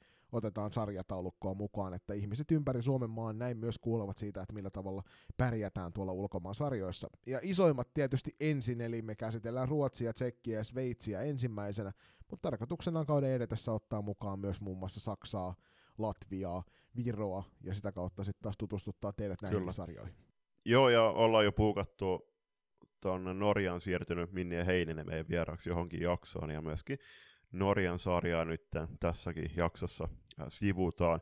Mutta katsotaan äh, Ruotti Superliigan sarjatolkku tällä hetkellä. Siellä joukkueet on pelannut joukkueesta riippuen yhdestä kahteen matsiin, ja kärjessä on Lund ja Pixbu kuudella pisteellä, kolmanten tulee, kolmanten tulee neljällä pisteellä, kolmes pisteessä on useampi joukkue, eli Torengruppen, Römpy, Malmö, Enre sekä Täby, myöskin Lokkerudilla kolme pistettä, yhdessä pisteessä Kalmarsund ja Karstad ja nollas pisteessä, näin kaikki, tai koko kolmikko on pelannut kaksi matsia per jengi, eli Åkersberga, Muura ja Falun.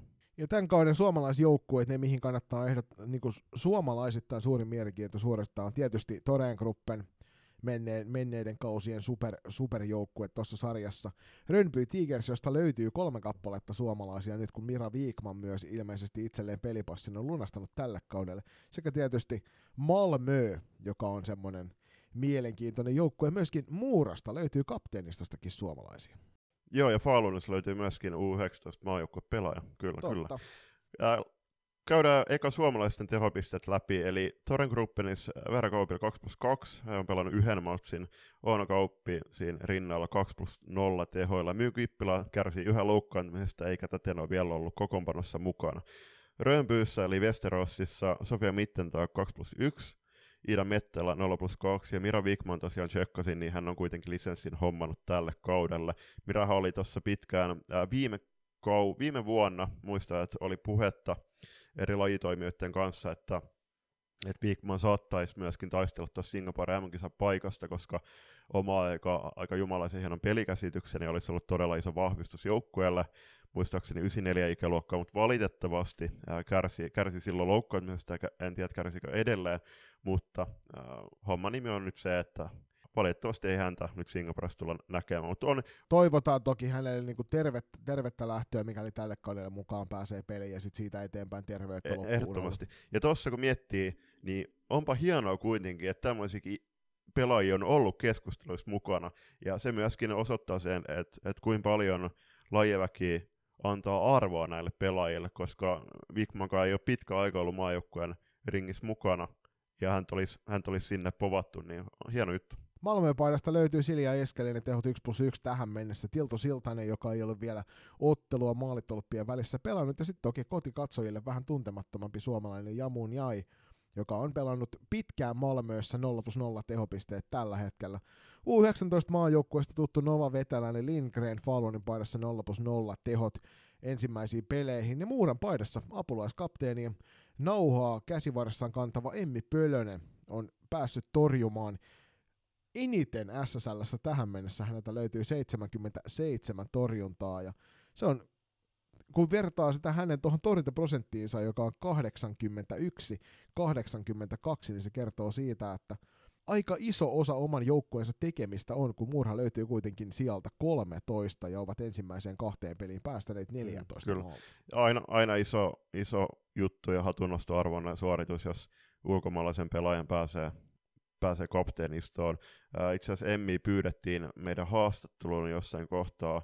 Häntä haastattelin tuossa viime kaudella, debyttikauden aikanaan tuolla Ruottisuunnalla. Eli katsotaan, jos Emmi kuuntele tätä ja haluat tulla juttelee meiningeissä siellä, niin laita koodi.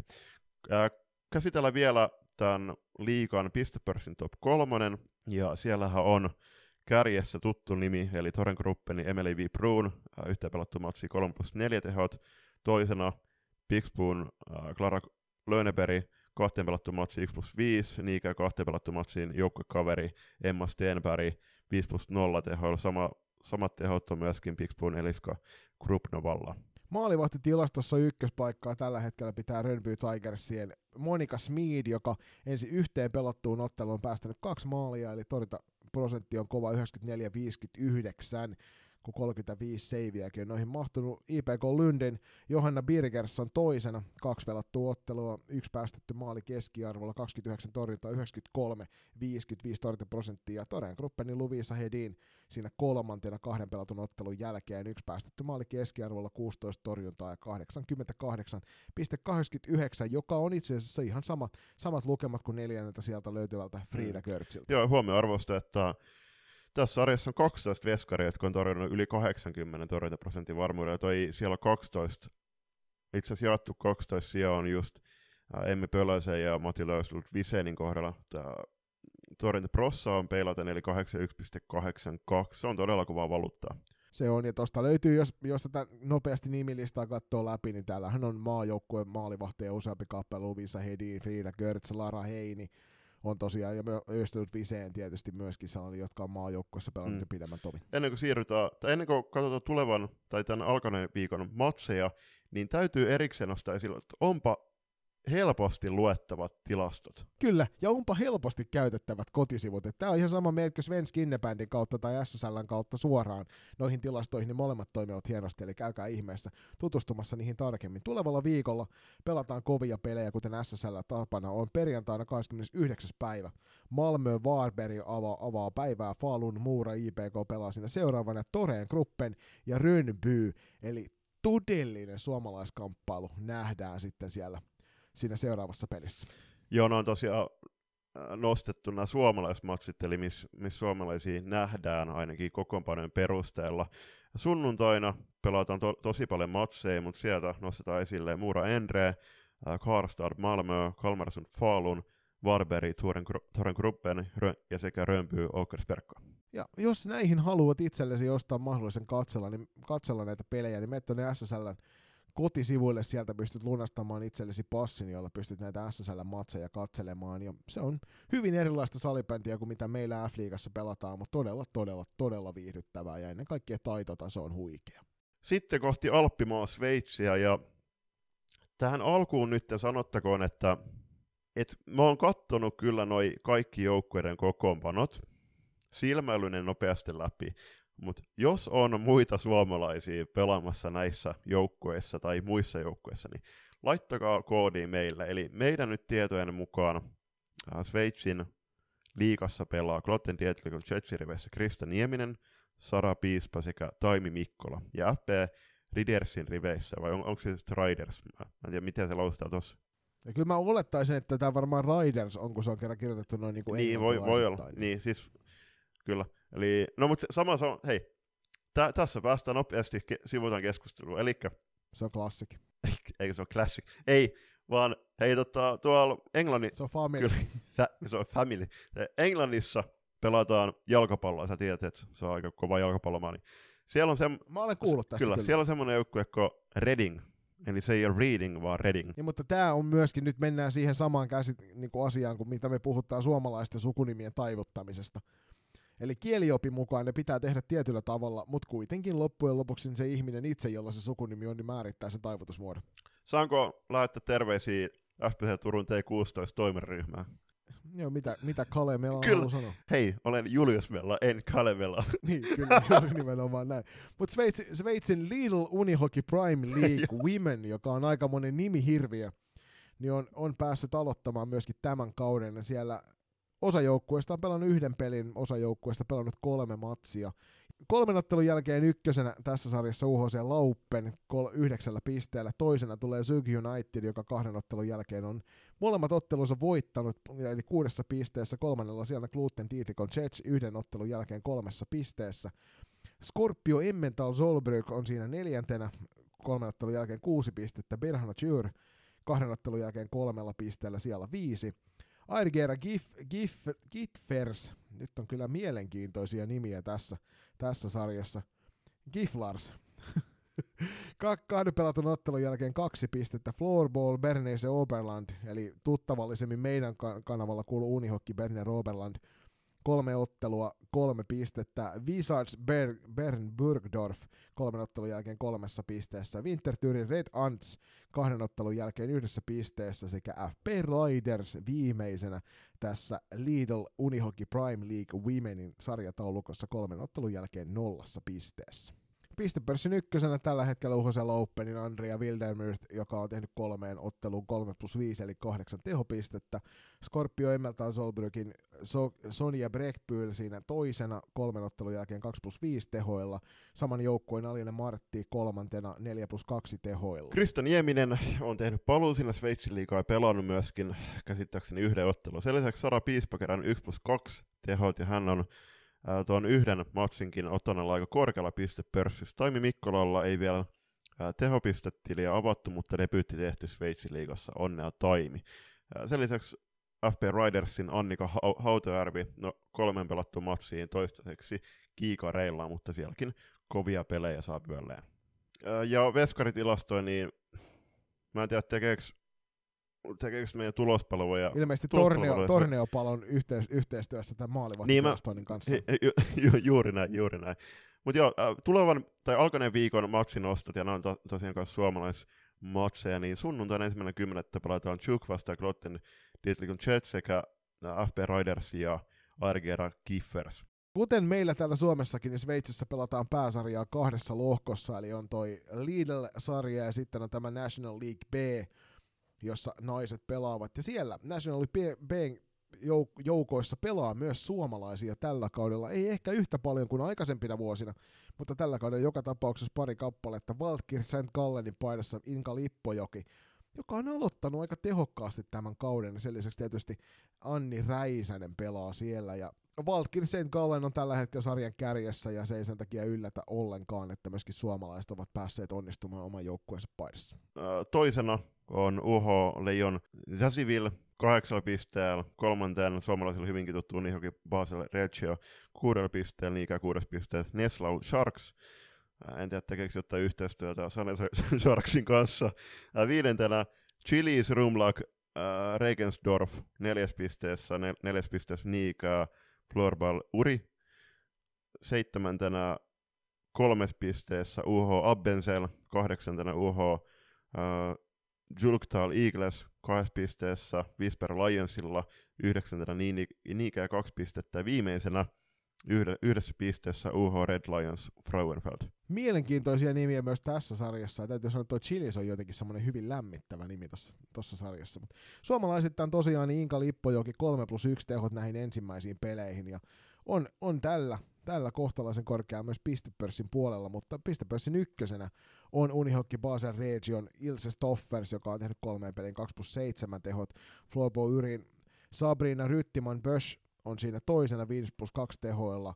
Valkissa Kalleni Sanno Brandley on kolmantena 3 plus 4 tehoilla. Ja sitten vielä nopea pelanosto, eli Jakmur Iltis, joka pelasi viime vuonna Amppareissa, äh, on kuudenten pistepörssissä 5 plus 0 tehoilla, ja Inka löytyy pistepörssin sijoilta 11. Ja tietysti myös Anni Räisänen on aloittanut pistetehtailussa 0 plus 1 tähän mennessä tälle kaudelle. Sunnuntaina ensimmäinen kymmenettä suomalaisnosto. Siellä pelaa Vaasa vastaan UH Zulktal Eagles. Se kannattaa. Tä- tässäkin on taas semmoinen sarja, että monelle suomalaiselle vähän tuttu. Ja siksi lämpimästi suosittelemme vähintään sitä, että et seuraatte näitä pelejä, jos mahdollista, ja mikäli haluatte, haluatte sinne ottelupasseja lähteä lunastamaan, niin täältä unihokis.swiss sivustolta löytyy linkit näihin peleihin ja sieltä pääsette sitten seuraamaan tarkemmin tilastoja ja myöskin sitten katsomaan noita pelejä pienen maksun kautta. Seuraavana Tsekin liiga ja Tsekin liigahan siirtyy Mirva Naava, vai siirtyykö, en, en ole ihan varma, että siirtyykö Sveitsi, tai Tsekin liigaa pelaava, vai onko se tois, toinen sarjataso, mutta sieltä löytyy jo yksi suomalainen, eli FPS Olomoukin riveissä pelaava Nelly Baumgartner. No Nelly on nyt, onko toinen vai peräti kolmas kausi, kun on menossa hänellä siellä, ja on, on tota Note Starsin paidasta muun muassa Suomessa tuttu, tätä ollaan parinkin kertaa nostettu ylöspäin. Napataan nopeasti myöskin tämä Extra Liigan sarjatolkko-käsittely. Siellä jo, johtaa Pro Chodov kahta pelattumaksi kuusi pistet, sama pistemäärä Chidenikellä, kolmantena Stretovic kolmes pisteessä, kolmes pisteessä myöskin juuri Baumgartnerin Olomouc, Vitkovic Bohemians sekä Bulldogs Brono, kahdeksantena Ostrava, joka nähtiin myöskin tuolla Champions Cupissa silloin Lempäälässä. Yhdeksäntenä on Trinek yhdessä pisteessä ja pistetili on avaamatta Snoimolla ja Liberekillä. Ja tässäkin taas kerran äärimmäisen mielenkiintoisia nimiä. Suosittelen lämpimästi, että käännätte nämä nimet vielä englannin kielelle, niin saatte vielä hauskempia kokonaisuuksia. Piste pörssissä tällä hetkellä kärjessä Lucy Cholinska ensimmäisen kahden pelatun otteen jälkeen viides pisteessä. Mari Havlitskova toisena viidessä pisteessä myöskin. Eliska Chuda, joka myös maajoukkuepiireistä on tuttu viidessä pisteessä siinä kolmantena. Otetaan maalivahtitilastot tähän väliin vielä nopeasti, kun saadaan ne käytyä. Eli Nikola Prileska on maalivahtitilaston ykkönen nolla peli ensimmäiseen peliin. Kar- Kristina Karli toisena yhden pelin jälkeen 95 prosenttia tuo torjuntaprosenttia. Martina Frankova löytyy sieltä kolme, 91,43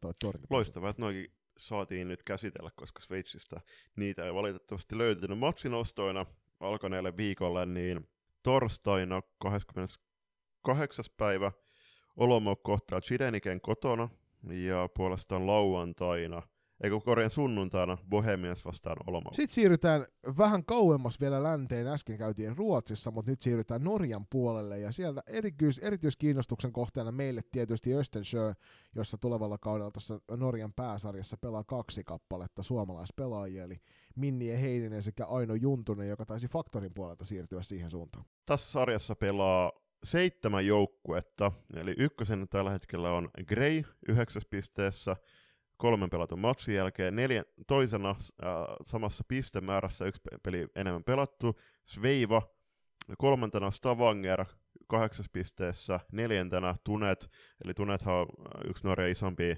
seuroi, äh, kahden pelatun matsin jälkeen täydet kuusi pistettä, viidentenä Monolitten, neljäs, neljän pelatun matsin jälkeen kolme pistettä, äh, toiseksi viimeisenä eli kuudentena äh, Gjellerosen Gellerosen yhdessä pisteessä ja viiden, viimeisenä äh, Minnien ja Ainon joukkue Östensjö, kolmen pelattu matsi nolla pistettä. Siellä Östensjöllä ennen kaikkea suurin huoli on siitä, että maalipuiden väliin ei näytetä osuman millään, eli kolme pelattuun otteluun kaksi kappaletta on tehty maaleja.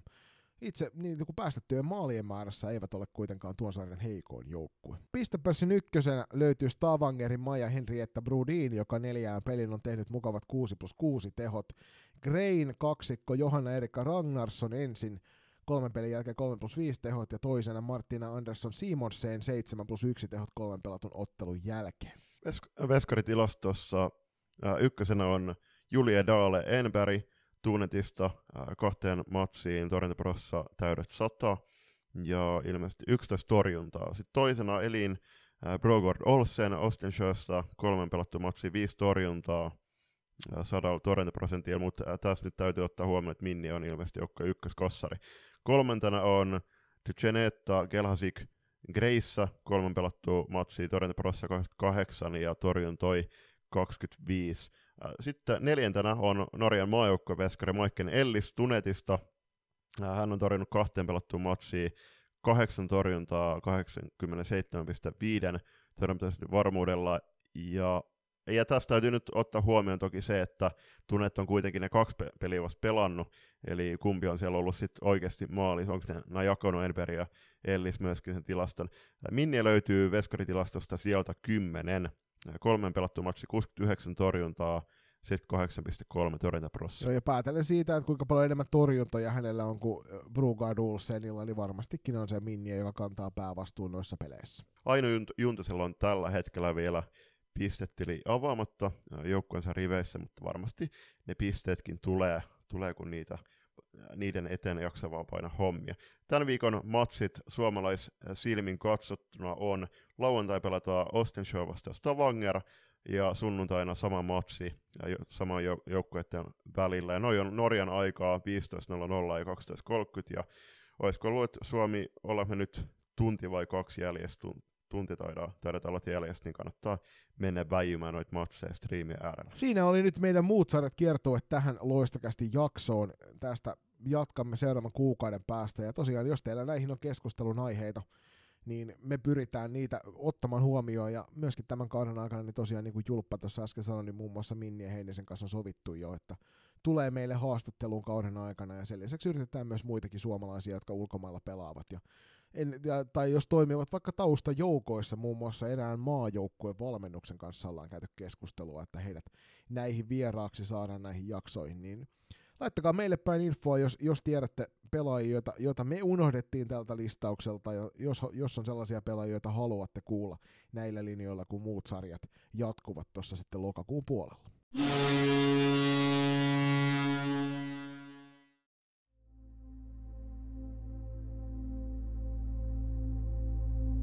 Suomalaisen salibändiskeinen kuunnelluin podcast Spotifyssa. Välttäkää kopioita. Loistokäästä.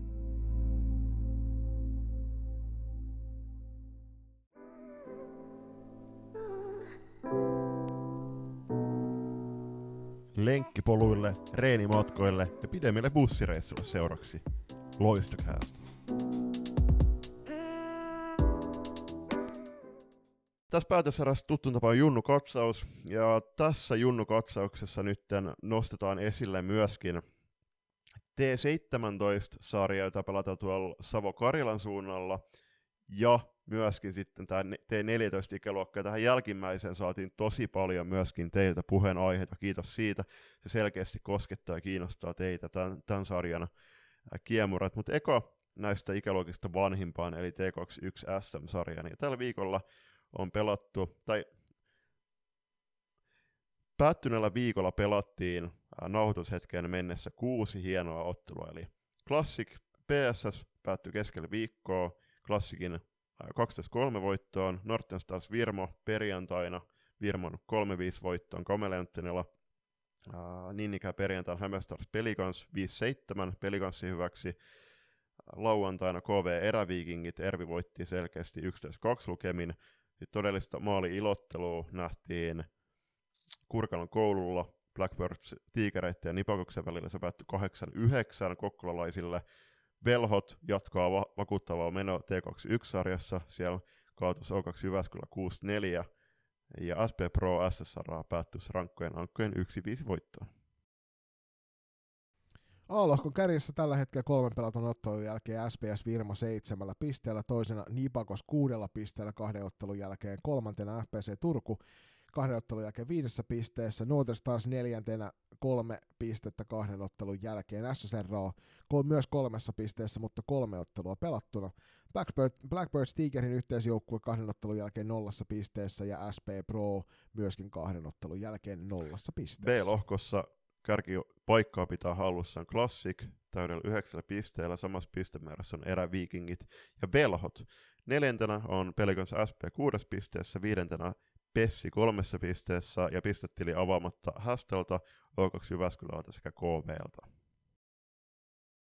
Pistepörssin kärjestä löytyy klassikin paidassa pelaava Venla Siirhelä, joka kolmeen otteluun on tehnyt 7 plus 3 tehot. Velhojen Helle Lyytinen siinä vain pisteen päässä myöskin seitsemän tehtyä maalia kaksi syöttöä.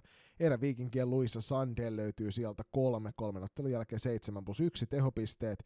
Klassikin Vilja Kuutniemi siellä neljä, kolmen ottelun jälkeen 3 plus 5 tehopisteet ja pelikäs SPNP ja Taipale viidennellä sijalla 3 plus 5 kolmen ottelun jälkeen veskaritilastoihin ja t- tähänkin on niin. Uskalletaanko nyt jo Julius luottaa torjuntaprosentteihin? Näyttäisi ehkä no, siltä, että saatettaisiin Kyllä, uskalla. kyllä. Ja tuo itse kysymys, on, kysymys tuli meille, että miksi me nostetaan veskaritilastot esille, koska eihän näihin voi luottaa, mutta kyllähän meidän pitää nyt kuitenkin hieman luottaa ja äh, joka tapauksessa veskarei kannattaa ja on syytä nostaa myöskin esille, koska he on se viimeinen lukko siellä kentällä.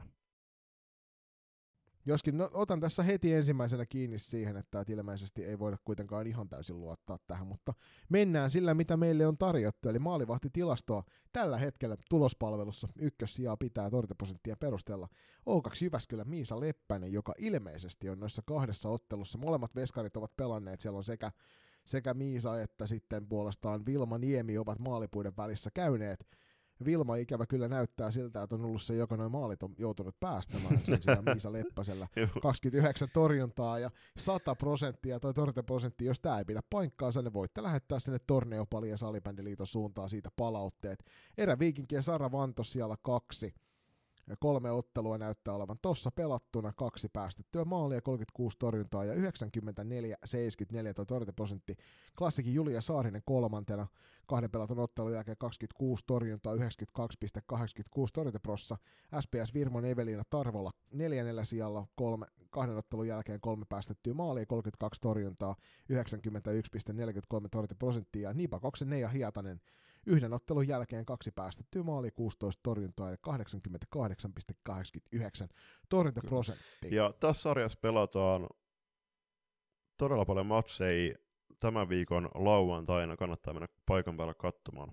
Valitkaa sieltä mieleisenne ja käsittääkseni kuitenkin nämä kaikki matsit näkyy myöskin Salibändi TVn puolelta, eli jos ette pääse paikan päälle, niin nauttikaa laadukkaasta striimistä. Ja iso puheenaihe tähän vielä loppuun, se ei välttämättä toteudu, mutta huomasimme tuossa kun kävimme F-liiga kokoonpanoja läpi, että Saimaan pallon paidassa pelaavat Miisa Turunen, Elsa Holopainen sekä Tuuli Viuhko ovat merkittynä pelikanssina T21 rosterin mukaan rinnakkaisedustuksella. Ja sehän on Julius niin, että jos tämä kolmikko ilmestyy näihin peleihin, niin se muuttaa välittömästi tuota pelikanssin niin odotusarvoja tälle kaudelle. Täytyy muistaa, että muun muassa Miisalla on, on mahdollisesti erittäin suurella todennäköisyydellä, to, suurella todennäköisyydellä tämän hetken peliotteet huomioiden myöskin reissu tuonne Singaporeen tiedossa marras-joulukuussa, sillä lisäksi on ne Lahden kotikisat, niin kuinka paljon noit ja EFT tuossa lokakuussa myöskin, joka rasittaa kyllä, vielä kyllä, just näin. Niin en usko, mutta jos Elsa Holopainen tai Tuuli Viuhko tai molemmat ilmestyvät, niin ne myös jo auttavat pelikanssin tekemistä valtavasti. Vaikka pelikans on tällä hetkellä tosiaan pelaa hyvä, hyvää Joo, toi on erin, erinomainen pointti. Katsotaan kuinka paljon noita pelaajia todellisuudessa tulee pelikanssiriveissä tekemään, mutta äh, erittäin hienoa yhteistyötä, koska jos siellä on kuitenkin Bea Taipale ja Jeni Leppänen myöskin pelaamassa Saipariveissa, niin hienoa myöskin, että pelikans omalta osaltaan sitten mahdollistaa näiden junnupelien jatkumisen. Kyllä. T18 paraikaa menossa pelitauko, ja samoin kuin T16 valtakunnallisessa, mutta tässä T18 on äärimmäisen mielenkiintoinen peluutuspäätös tehty, eli alkusarjassa pelataan noin kuusi turnausta, mutta ne pelataan kahdeksan viikkoa, ja sen jälkeen, kun tämä alkusarja on pelattu, niin toi sarja pitää kuukauden tauon, eli 15. lokakuuta 10. marraskuuta. Tuossa sarjassa ei pelata ollenkaan otteluita. Ihan käsittämätön päätös. Et, mä en tiedä, onko tässä joku samanlainen juttu, että, että Suomen jalkapallokentillä yleensä toi heinäkuu on taukoa, koska siinä vaiheessa nurmi on siinä parhaassa kunnossa. Siinä vaiheessa kannattaa laittaa, että tällä kentällä ei saa reenata. Niin onko tässä nyt sama juttu, että no SPR nyt ei ainakaan voi olla parhaassa kunnossa siinä vaiheessa, mutta no, mikä järki on, että marras, lokakuussa pidetään näin iso tauko. Tuossa kuitenkin, okei, siinä on EFT tulossa, tulossa ja tuossa sen ikäluokan pelaajista mahdollisesti pelaa siellä U19, mutta ei niinku, en, en, en voi ymmärtää. Että täytyy ottaa huomioon myöskin se, että kuitenkin tossakin sarjassa pelaa tosi paljon myöskin T16-ikäluokan pelaajia, niin ei, ei ne nyt missään maajoukkuepeleissä si- siinä vaiheessa ole. Tuossa isoja kysymyksiä, tuommoinen ihan järjetön peli tahti kahdeksan viikkoa kuusi turnausta ja sitten leputella kuukausi, jonka jälkeen todennäköisesti tulee taas aika sa- samantyyppisiä ottelurumpiin, niin voidaan niin kuin taas liiton suuntaan laittaa viestiä ja kysellä, että mikä homma. Niin varsinkin kun sinne tulee sitten maajoukkuetaukoa ja joulutaukoa vielä kaiken lisäksi näihin sarjoihin luultavasti, niin, niin sitten mennään tosi lujaa kyllä eteenpäin. Mutta tosiaan tähän jaksoon ollaan saatu paljon palautetta alueellisista sarjoista. Otetaan ensimmäisenä Julppa käsittelyyn nyt toi T17, ja niin kuin sanoit, niin siellä Savo-Karjala seudulla tätä, tätä sarjaa pelataan. Hieno päätös tuolta alueelta keskinäisesti olivat päättäneet, että nostetaan sen sijaan, että pelattaisiin T16 ja jätettäisiin osa pelaajista sen ulkopuolelle, niin nostettiin ikäluokka T17 ja näin otettiin myös ne 07 mukaan tuohon sarjaan, ja sen kautta sitten aika terveeltä näyttää tuo osallistujamäärä Savo-Karjalan seudulla tässä sarjassa. Ehdottomasti. Tämä on loistava, loistava, loistava päätös.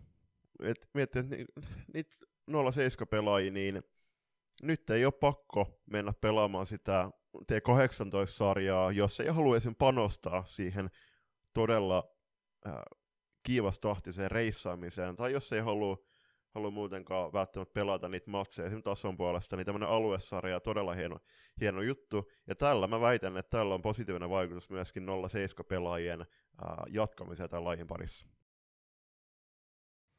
Tuossa sarjassa tälle kaudelle, niin siellä on kuusi joukkuetta mukana, Velhot, Musta, Varta, Jospa, Into, FP Factor sekä Apassit, ja täällä lukee, että pelataan 15 kierrosta. Kolme kierrosta. Että, se on, että se pelataan kaksi kier. Pelataan, pelataan tota 15 ottelua eikä 15 kierrosta, mutta tosiaan kolminkertainen sarja tulossa tuonne, ja tämä tosiaan olisi kuivunut kasaan kokonaisuudessaan mikäli tämä oltaisiin vedetty T16, että näin meille sieltä päin kerrottiin, että tuosta olisi moni joukkue joutunut jättämään tämän sarjan välistä, mikäli se ei T17 ikäluokkaa ollut, ja siitä tulevalle kaudelle, kaudelle 24-25, niin joka alueelle ajatusta.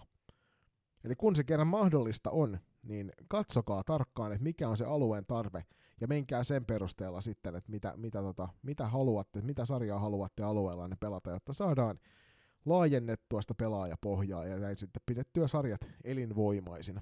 Ja liittyy semmoisia terveisiä, että suosittelen kuuntelemaan tämän sarjan valmentajia ja toimihenkilöä, koska niillä on selkeästi enemmän oikeasti myöskin sitä viime käden tietoa, missä tilassa ne joukkueet on, mikä on se viimeinen tahto.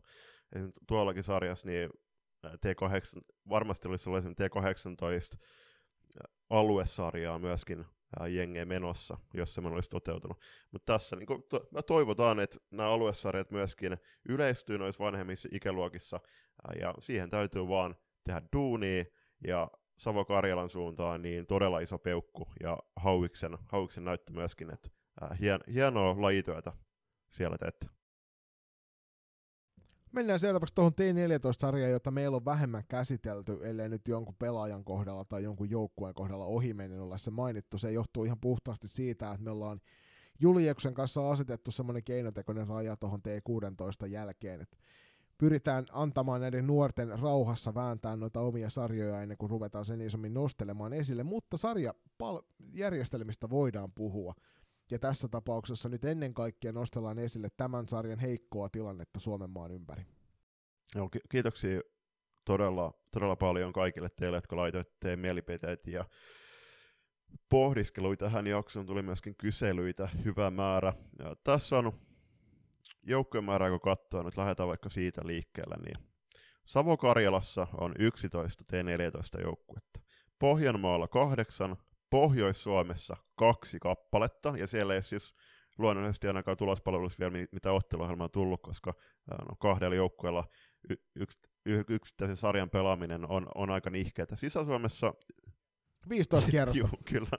Sisä-Suomessa 11 joukkuetta, Kakkois-Suomessa ei ole jengei tulospalvelun mukaan, ja meidän saamien tietojen mukaan sieltä on myöskin muutama joukkue tuonne Etelä-Suomen sarjoihin siirtynyt täten pelaamaan. Etelä-Suomen kilvassa on seitsemän jengiä, haastaessa puolestaan kahdeksan, ja länsirannikon haasteessa kahdeksan joukkuetta.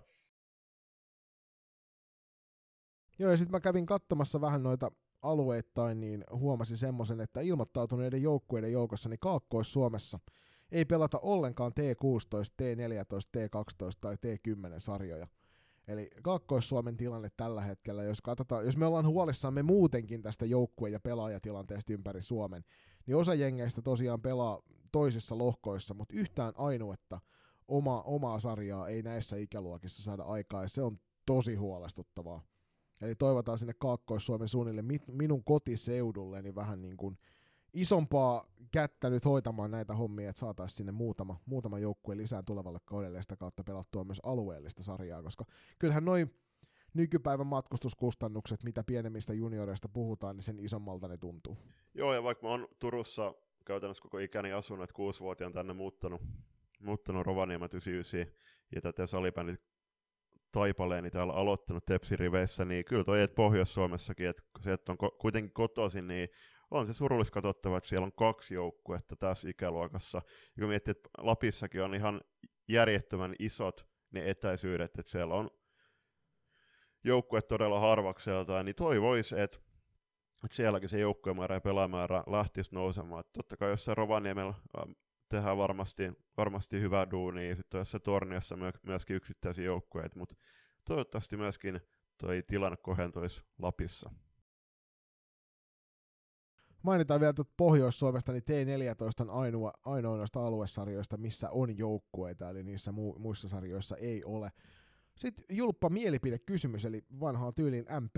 T14-sarjassa muun muassa Länsirannikolla ja Sisä-Suomessa niin on nimetty näitä sarjoja uudestaan pelaajien perusteella, eli T14, niin haastaja Länsirannikon seudulla on nimetty Ulla Valtolan mukaan.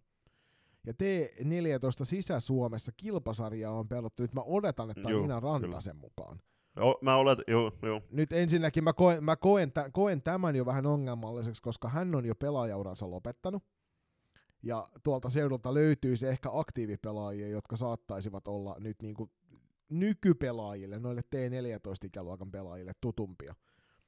Mutta mitä mieltä oot tästä, että nämä lohkot nimetään pelaajien mukaan? Mä en, mä en sit kyllä. Mun mielestä se olisi ihan yhteneväisyyden kannalta hyvä, että tiedät, me, mentäis haastaja kilpa-aluesarja nimillä, mitä niitä nyt onkaan, koska jotenkin erikoista, että okei, kyllä noi näkyy tulospalvelussa, että entinen kilpa, mutta kun kysytään, että missä, sä pela, missä sarjassa sun joukko pelaa, me pelataan tuolla Valtola-sarjassa, me pelataan tuolla Rantanen sarjassa. Ja tuohon nimeämiseen, niin jännä juttu, että jos toi nyt on Nina Rantasen mukaan nimetty, niin miksi tässä ei ko- koeta ongelmaa nimetä joku, jokin juttu jo uransa päättäneen, pe- niin aktiiviuransa päättäneen pelaajan mukaan, mutta sitten taas F-liigan parhaan pelaajan palkintoa, niin siinä joudutaan odottaa, että Veera Kauppi lopettaa uransa. Joo, ja mä pohdin tota just nimenomaan, kun sä sanoit siitä, että siinä lukee perässä se, että esimerkiksi Valtalan perässä niin entinen haastaja länsirannikko.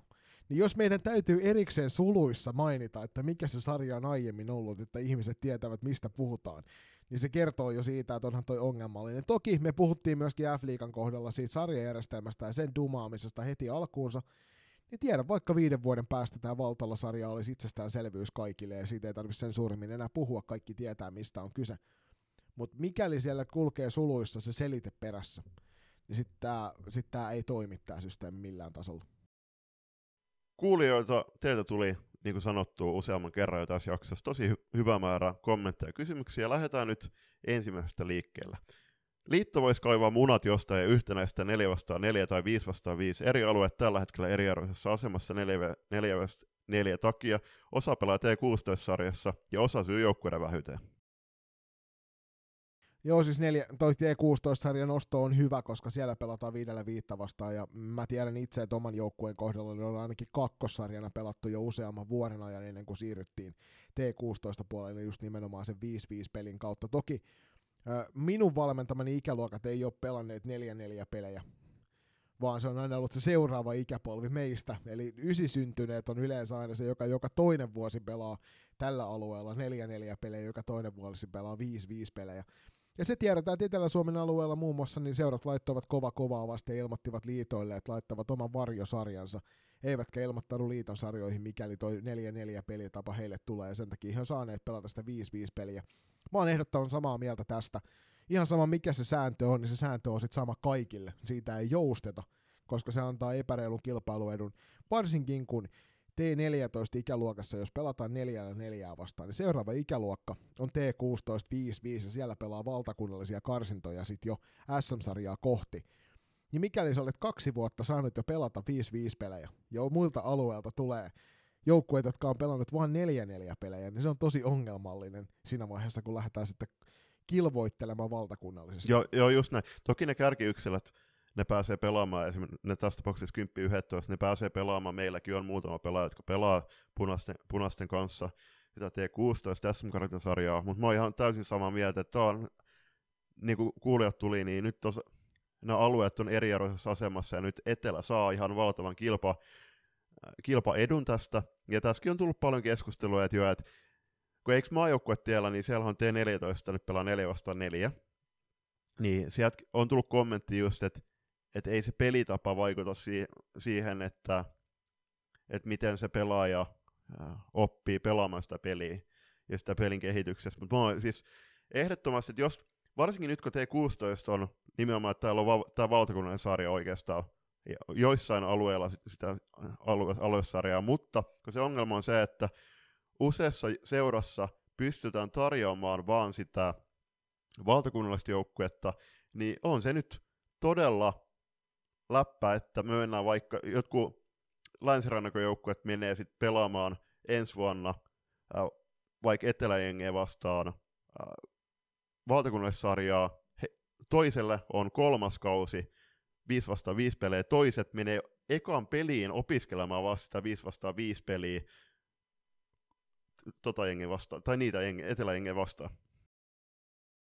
Kyllä. Mä siis ymmärrän hyvin noin perusteet tuolle 4-4 pelille, siellä halutaan sitä pallokosketuksia paljon enemmän niille pelaajille, niitä ilmeisesti tutkimustiedon mukaan tulee 4-4 pelissä kentällä oleville enemmän, mutta se ja toisaalta myös se, että meillä on seuroja, joilla on pelaajia tosi vähän, niin 4-4 joukkueen pyörittäminen vaatii vähemmän pelaajia kuin 5-5 joukkueen pelaaminen.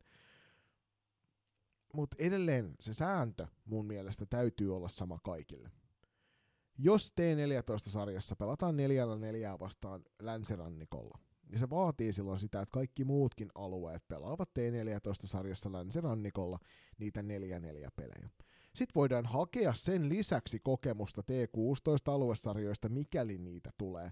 Ja näin sen pitäisi toimia, eikä niin, että jätetään se oma ikäluokka sitten täysin välistä ja hypätään sinne seuraavaan. Toki kuten oman joukkueeni kohdalla, niin toi aluesarja oli useimmissa peleissä nuoremmissa junioreissa pelkkää läpsyttelyä sen takia, koska me vietiin niitä pelejä niin voimakkaasti, ettei niissä ollut kehityksen kannalta tavallaan enää mitään järkeä, siksi me haettiin lisäpelejä sieltä vanhemmasta ikäluokasta aluesarjasta. Mutta kyllä todellisuus täytyy olla se, että riippumatta siitä, missä päin sä pelaat tota, tota ikäluokkaa, ihan sama onko se sitten T8, T10, T12, T14, niin kauan kuin se aluesarja on se pääasiallinen sarja, mitä sä pelaat. Ja se täytyy joka paikassa olla sama sarja, jotta ei käy niin, että se kilpailuetu on jollain alueella vahvempi. Ja siinä on kyllä ehdottomasti niin kuin liitolla petraamisen varaa, että vaikka se alueen kuuntelu on tärkeää, niin kun se sääntö luodaan, niin siitä säännöstä pidetään kiinni. Joo, sama, sama mieltä, ja noista pallokosketuksista, niin kyllä mä nyt valmensin mitä kaksi-kolme vuotta siellä T14-sarjassa, niin kyllä ne kärkiyksilöt sielläkin oli siinä pallossa kiinni joukkueesta riippumatta. Ja siinä vaiheessa, okei, okay, siellä on se yksi pelaaja, pelaaja vähemmän jolle sä voit syöttää sitä palloa ja täten ehkä vaihtoehdot sitten sitä pallon luovuttamiseen niin vähenee ja sitten sä voit pystyy, pystyy pienemmällä tilalla muutenkin ää, liikuttamaan pallon nopeammin, mutta mut tossa niin edelleen yhtenäistäkään nuo jutut. Ja on toi, että jos me miet... siis tavoitteena on kuitenkin se yhteinen etu, että saadaan pelaajia kehittymään ja sitten koko ajan steppi stepiltä korkeammalle, niin on, on, toi, on toi nyt läppää, että tällä hetkellä yhdessä sarjassa pelataan 5 vastaan 5, to, ja kaikissa muissa 4 vastaan 4. Kyllä. Ja tässä myöskin niin kuin pientä pistoa sydämessä voi tuntea kanssavalmentajat ympäri Suomenmaa, mikäli teidän tekemisenne näissä nuoremmissa ikäluokissa ei pohjaa sen pelaajan kehittämiseen, vaan niiden otteluiden voittamiseen, niin se on sitten kyllä häpeällistä suorittamista. Eli pitäkää huoli siitä, että se yksilö on siinä keskiössä sen taidon, taidon ja pelin kehittämiseen. Joo, ja taas tuli lukuisia kommentteja tähän 4 4 pelimuotoon, ja yksi oli, että että 4 vasta 4 pelimuoto, kun pojissakin pelataan P13 ja 5 vasta 5. Tähän toki pojissa se pelaajamäärä on huomattavasti korkeampi, mutta jos, et, jos T14 kilvassa pelataan 5 vastaan 5, niin pelataan sitten kaikkialla. Ja 4 vastaan ne, viimeinen kommentti tähän oli 4 vastaan 4 pitäisi lopettaa heti T14 ikäluokassa, että pääsee treenaamaan 5 vastaan 5. T12 on ihan ok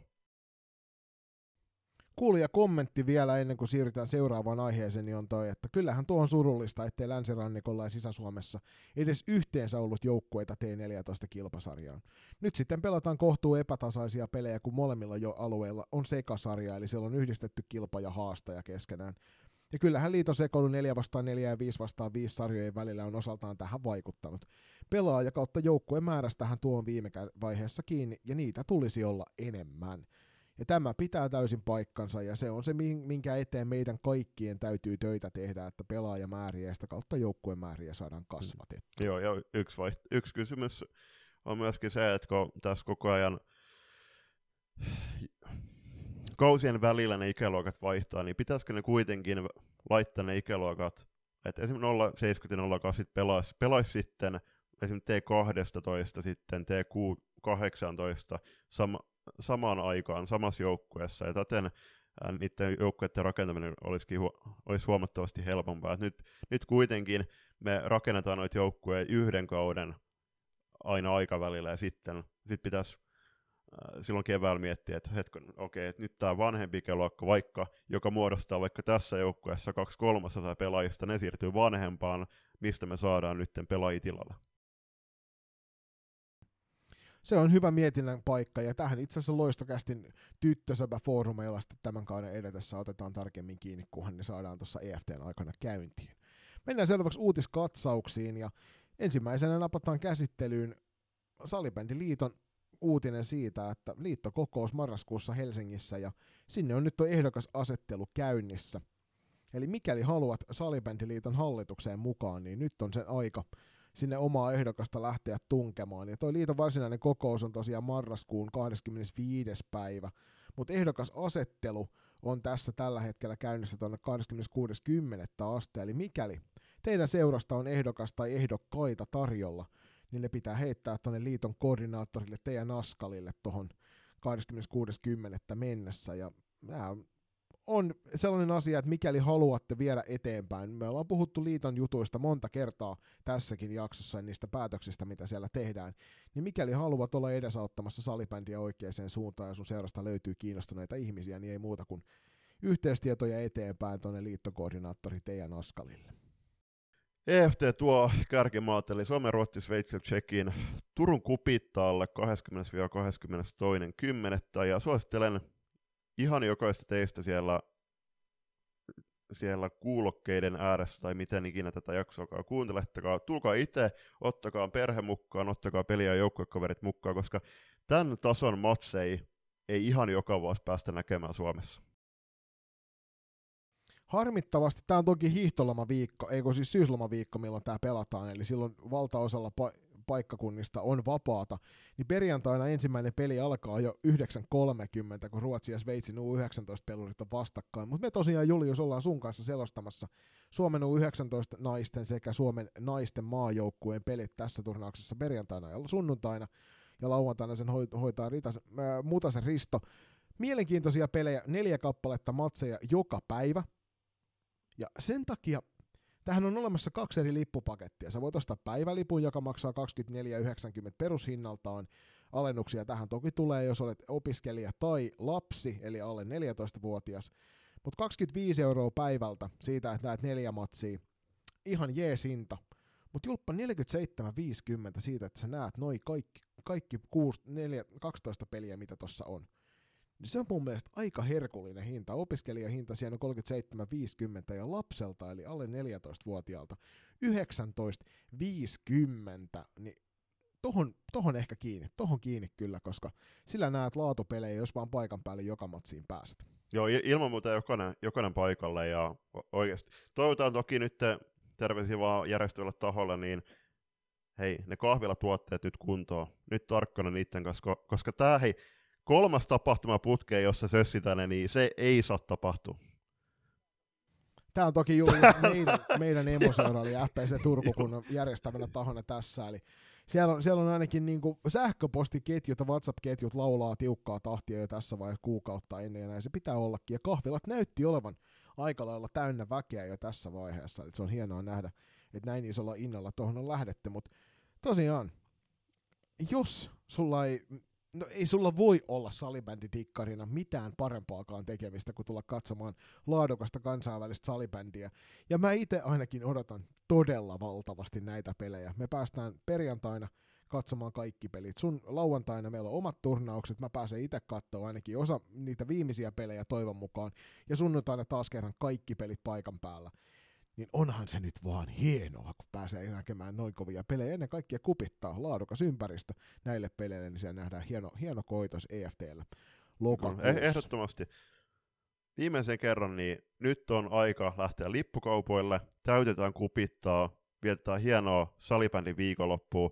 Ja niin kuin sanottu, niin tämän tason matseja, tämän tason pelaajia ei ihan joka vuosi nähdä Suomessa. Seuraavan kerran varmuudella nähdään 2027, kun on kotikisat naisissa. Ja totta kai sitä ennen myöskin Lahden kotikisat tuolla U19-ikäluokassa ensi keväänä, mutta nyt on meidän laivan aika saapua katsomoihin. Ennen kuin painetaan urku auki ja lähdetään kuulijakysymysten baanalle, niin otetaan viimeinen kysymys, tai viimeinen uutisaihe tuolta, joka on se, että erotuomarijoukkue kaipaa lisävahvistuksia. Ja mikäli susta olisi erotuomariksi. Nyt suositellaan lämpimästi siihen, että lähdet ottamaan kiinni tästä erotuomarikoulutuksesta. Uudet erotuomarithan aloittaa aloittaa, aloittaa tuon uransa käy, suorittamalla erotuomareiden peruskoulutus 1 ja 2 kurssin, ja se kestää noin 9 tuntia.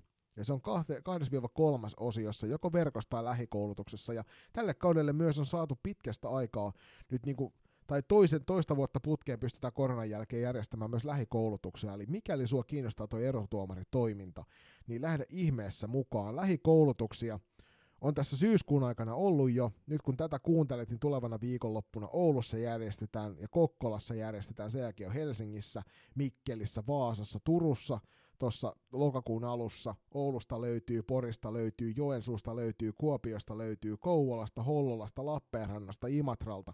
Eli sulle ei ole mitään syytä jättää välistä, koska näitä löytyy joka paikasta ympäri Suomea. Ja mikäli tuomarointi kiinnostaa, niin lähde ihmeessä mukaan ja mene katsomaan tuolta Salibändiliiton sivuilta tarkemmat yhtey- yhteydenotot näitä tätä varten. Ja ennen kuin mennään kuulia kysymyksiin, niin käykää nappamassa haltuun myöskin meidän oikeudenjakat spesiaalit, koska niitä on kaksi jaksoa ilmestynyt. Todella hyvää settiä, vaikka itse sanonkin, ja erityisesti loistavien vieraiden vuoksi, koska siellä on se asiantuntevuus. Jos kiinnostaa erotuomarijutut, niin menkää niit, niiden kautta fiilistelemään, ja ei muuta kuin ilmoittautumana, ja nähdään kentillä.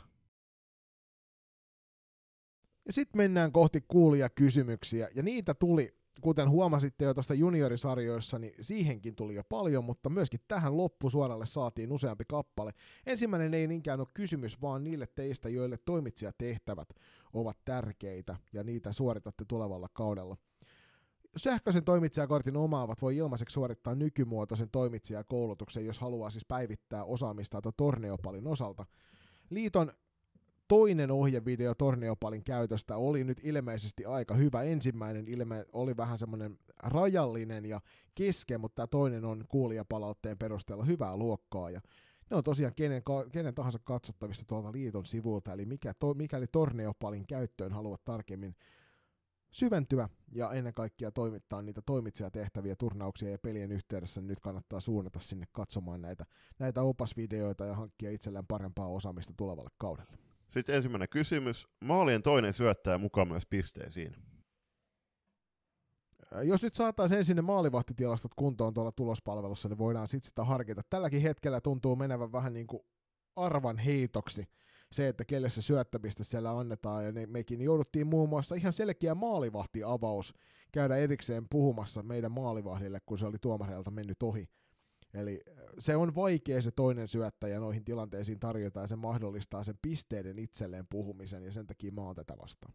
Toisaalta mehän myöskin halutaan sitä puhetta sinne kentälle, eli pyydetään sitä palloa, niin pari huutosyöttöä niiden rinnalla, niin ei se nyt ole niin paha, mutta en, en, en itse syty ää, toisen syöttäjän, syöttäjän tota, mukaan ottamisesta tilastoihin, se sekoittaa muutenkin sitä tilastopalvelu, kun salibändi tilastoi ja asettaa sitten eri kaudet vähän eri arvoiseen, arvoiseksi, mutta tämä on mun mielestä hyvä, että se yksi syöttäjä, kunhan se saadaan kohdilleen, niin se on se ansaitsee nimensä myöskin tilastoihin, vaikkakin totta kai myöskin pelaajilla aina puhutaan, että vaikka siihen maaliin saadaan maksimissa kaksi, me, kaksi tekijää tilastojen valossa, niin se on jokainen pelaaja siellä kentällä on aina sitten yhtä arvokas. Tuo oli hyvä pointti toi, että, että sitten niin kuin menneiden kausien tilastot ei välttämättä olisi niin kuin yhteneväisiä tulevaisuuden kannalta sitä toinen syöttäjä otetaan mukaan. Sehän on vähän sama asia kuin F-liiga tasolohkot, niin nekin, lasket, nekin lasketaan yhteen sinne F-liigatilastoihin, niin vähän sama meininki mm, hei, siinä tapauksessa. Hei, hei, Seuraava, Kiitos. hei sano vaan. Hei nyt kun tulospalvelu on ollut alhaalla, niin mitä jos tehtäisiin tämmöinen lajiteko ja kaikki NLP-tilastot skipattaisiin kokonaan? Ei, se oli vitsi. Niin. Seuraava kysymys, tai itse asiassa tämäkin on jälleen kerran ehkä mielipideiden hakua, eli tuosta, että on mahdollista jakaa joukkueille tallenteet ilman maksuja. Julius, minkälaista mielipidettä? Mun, mun mielestä on, on hyvä, hyvä solidaarisuutta, jos ne saadaan myöskin ilman maksua sitten muiden jengi näkyviä. Tässäkin äh, nähdäkseni on ollut kyseessä kuitenkin sitten lähinnä se, että et mukana olleille joukkueelle sitten on, on tätä valmentajat, valmentajat saanut sitten nähdä ne matsit jälkikäteen, niin mun mielestä se on hyvä, koska se, että kyllä et jos, jotta sä näet ne matsit livenä, niin jos on niinku laadukas striimi, niin kyllä siitä kehtaakin maksaa jotta, mutta sitten taas niinku, tiiäks, jälkikäteen, niin en, en ihan maksaisi välttämättä jälkikäteen niin matseista jotain 4-5 euroa. Joo, siis valmentajille ja niille, jotka sitä niin perusvalmennustyötä arjessa tekevät, niin heidän kohdallaan, sitähän me pyydettiin myös, että niihin striimeihin saataisiin valmentajalisenssillä ilmainen katseluoikeus.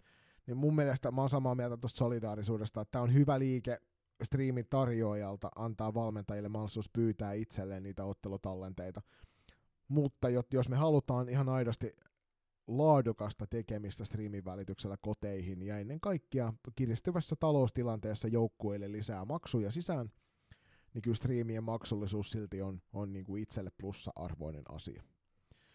Seuraavaksi kommentti myöskin siitä, että meille päin, että pelaajat ja valmentajat esiin niin sanottujen pörssiykkösten takaa, ja ei aina päävalkut, sillä muitakin on, ja tämähän on totta, ja sen takia meidänkin päävalmentaja haastatteluissa olemme halunneet antaa valkuille mahdollisuus oma tiimi nostaa esille.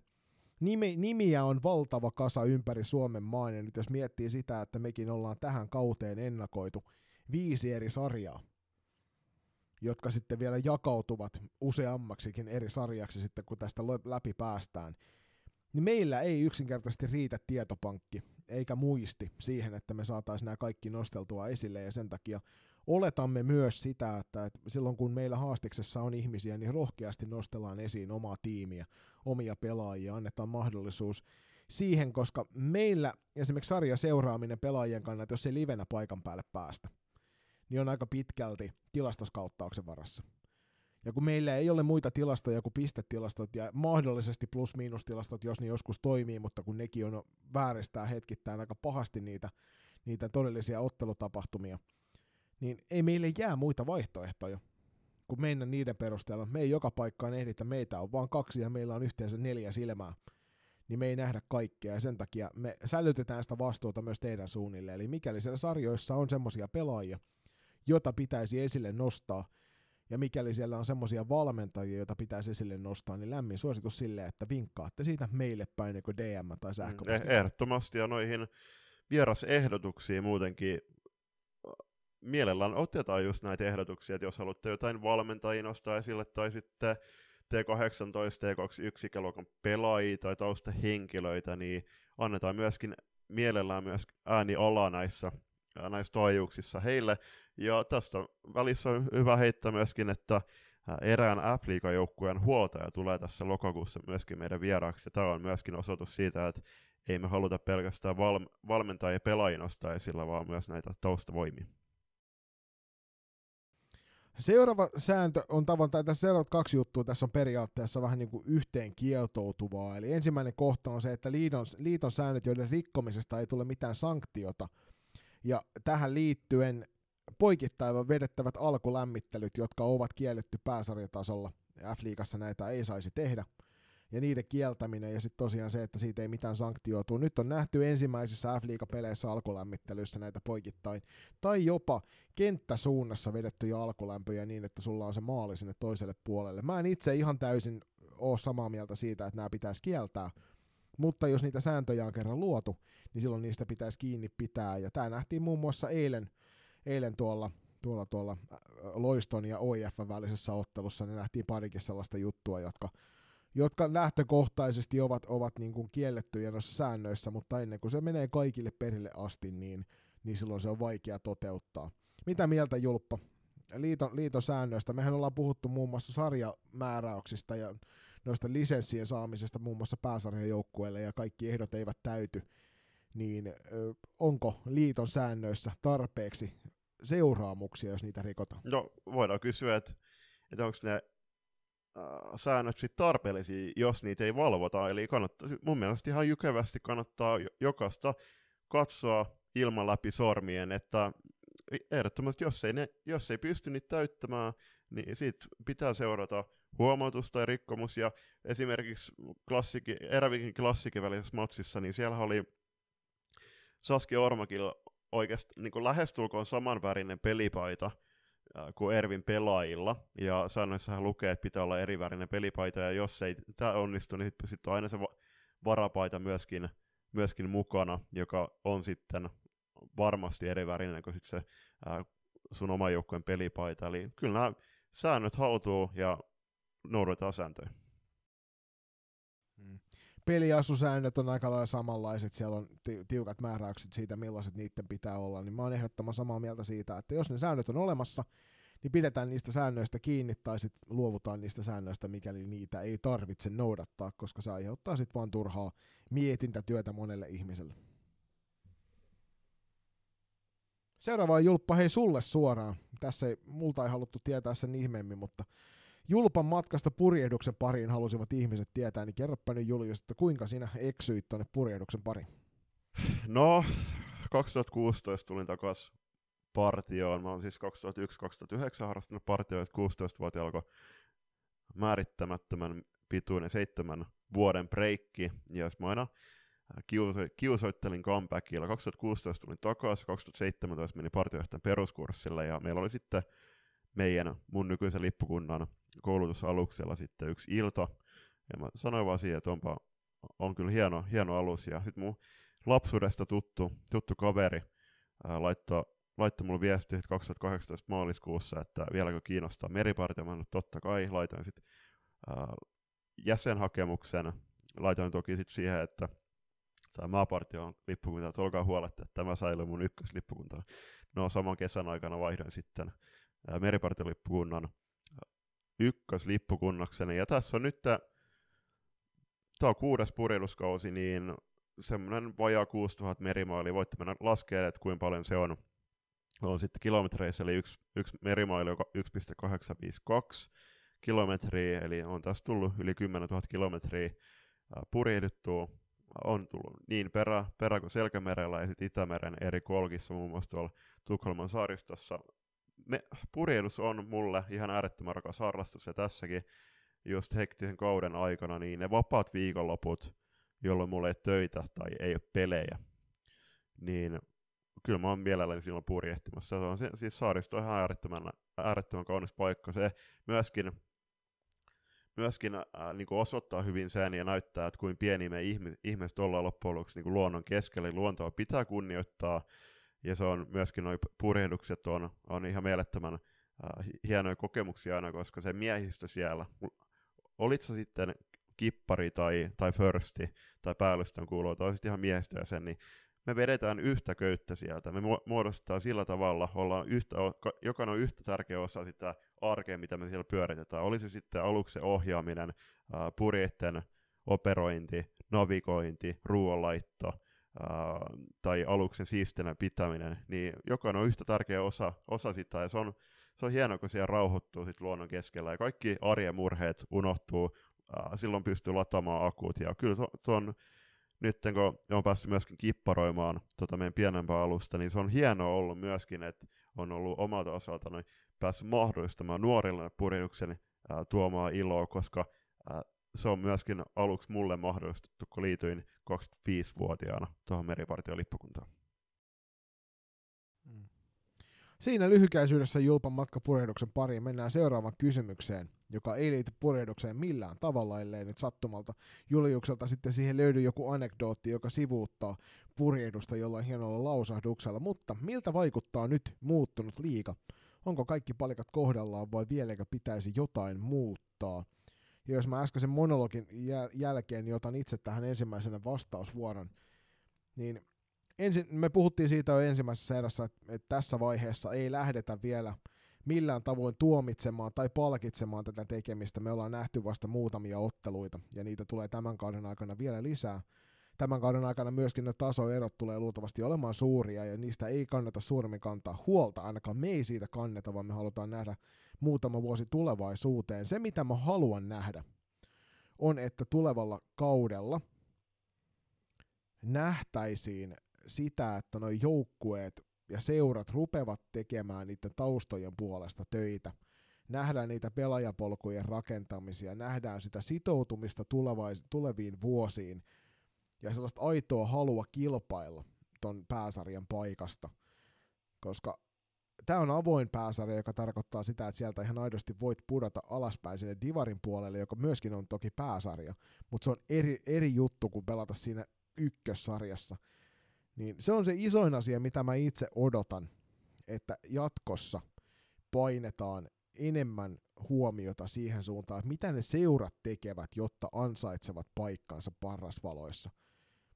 Tähän mennessä on voitu vetää ehkä vähän pienemmällä linjauksella ja sen näkee muun muassa siitä, että millä tasolla niissä seuroissa toimitaan. Mutta mikäli sä haluat olla osa F-liigaa, mikäli sä haluat olla osa divaria, niin sun täytyy ruveta painamaan duunia myös siellä toimistolla sen eteen, että ne puitteet on kunnossa. Ja sitä kautta sitten myöskin se pelaajapolku on kunnossa.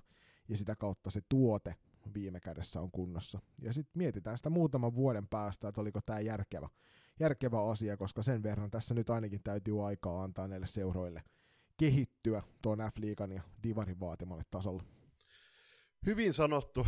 Kyllä se toi just, että se tuotteen pitää olla kunnossa, sen päivittäisen arjen pitää, se päivittäisen arjen tekemisen tason pitää olla mintissä. Jokaisen joukkueen pitää omalta osaltaan tuntea sitä painetilaa siellä taustoilla, että sitä duunia tehdään joka päivä ja koko ajan pyritään myöskin nostamaan sen tasoa, että se liikapaikka ansaitaan, jotta se paikka siellä liigapeleissä ansaitaan, ja sitä tavalla kun tuote on kunnossa, tuote, tuote on kiinnostava, niin sitä kautta myöskin yleisö löytää lauteille. Ja tästä on hyvä äh, esimerkki on tuo naisten superpesis, joka päättyi nyt pesäkarhujen Suomen mestaruuteen, onnittelut heille, äh, voittivat Manse PPn otteluvoiton 3-2 tuossa finaalisarjassa. Siellä oli, oliko siellä vajaa 2000 ihmistä paikan päällä katsoa tuolla Kaupin pesistadionilla, niin se on aika hyvä uh, esimerkki siitä, että et kyllä se naistenkin urheilu kiinnostaa, jos vaan, sit, jos vaan me jokainen tehdään duuni sen eteen ja tehdään se tuote kiinnostavaksi. Mm. Toivottavasti siinä nyt kysyjä sai itselleen vastauksen. Me ollaan aika positiivisen mielin katsellaan tätä kautta ja vielä tämän kauden jälkeenkin, vaikka siellä nyt joku joukkue olisi vaikka miinus 200 maalia siinä vaiheessa, kun runkosarja loppuun saadaan. Seuraava kysymys. Itse asiassa jätetään toi liikavalmentaja kysymys viimeiseksi ja mennään seuraavaksi tuohon mentaaliharjoittelun puolelle. Onko tämä mentaaliharjoittelu esillä lajin parissa ja kuinka yleisesti? Oletko Julius tor- törmännyt tähän henkisen puolen harjoitteluun omassa valmennustaipaleellasi? No aika, aika niin kuin la, lapsen askeliin niin sanotusti, että ei, ei hirveästi ole siihen panostettu, mutta myös tätä kysyjältä, kysyjältä tätä kysymystä kyselin, puhutti, vaihdettiin hänen kanssa ajatuksia, niin just se mentaaliharjoittelu, eli, eli mielikuvaharjoittelu, että just kun ollaan puhuttu pelaajille myöskin sitä, että, että keskustelisivat keskustelisi siellä vaihtopenkillä myöskin edetävästä vaihdosta, nollaisivat sen ja sitten keskittyvät fokus seuraavaan vaihtoon ja myöskin, myöskin sitten aina harjoituksissa. Ja se, että, että mitä, mitä tapahtuu, jos mä liikun tonne, tai mitä tapahtuu, jos mä syötän tonne, liikun tonne, mitä siitä voi seurata joukkueelle, ilman, että välttämättä koskisi siihen palloon, pallon kertaakaan, ja just se, että, että pystyisi myöskin lukemaan sitä peliä eteenpäin, niitä tapahtumia, totta kai keski, keskittyminen siihen nykyhetkeen, mutta se olisi tosi iso, iso juttu varmasti, joka hyödyttäisi niin pelaajaa kuin joukkuetta, ja se just, että myös kannustettaisiin siihen ajattelmiseen. Meillä siis mielikuvaharjoittelu on muun muassa maalivahtipuolelta tuttu, että itse silloin aikanaan, kun vastasi edellisessä joukkueessa maalivahtiharjoittelusta, niin tehtiin heidän kanssaan mielikuvaharjoitteita.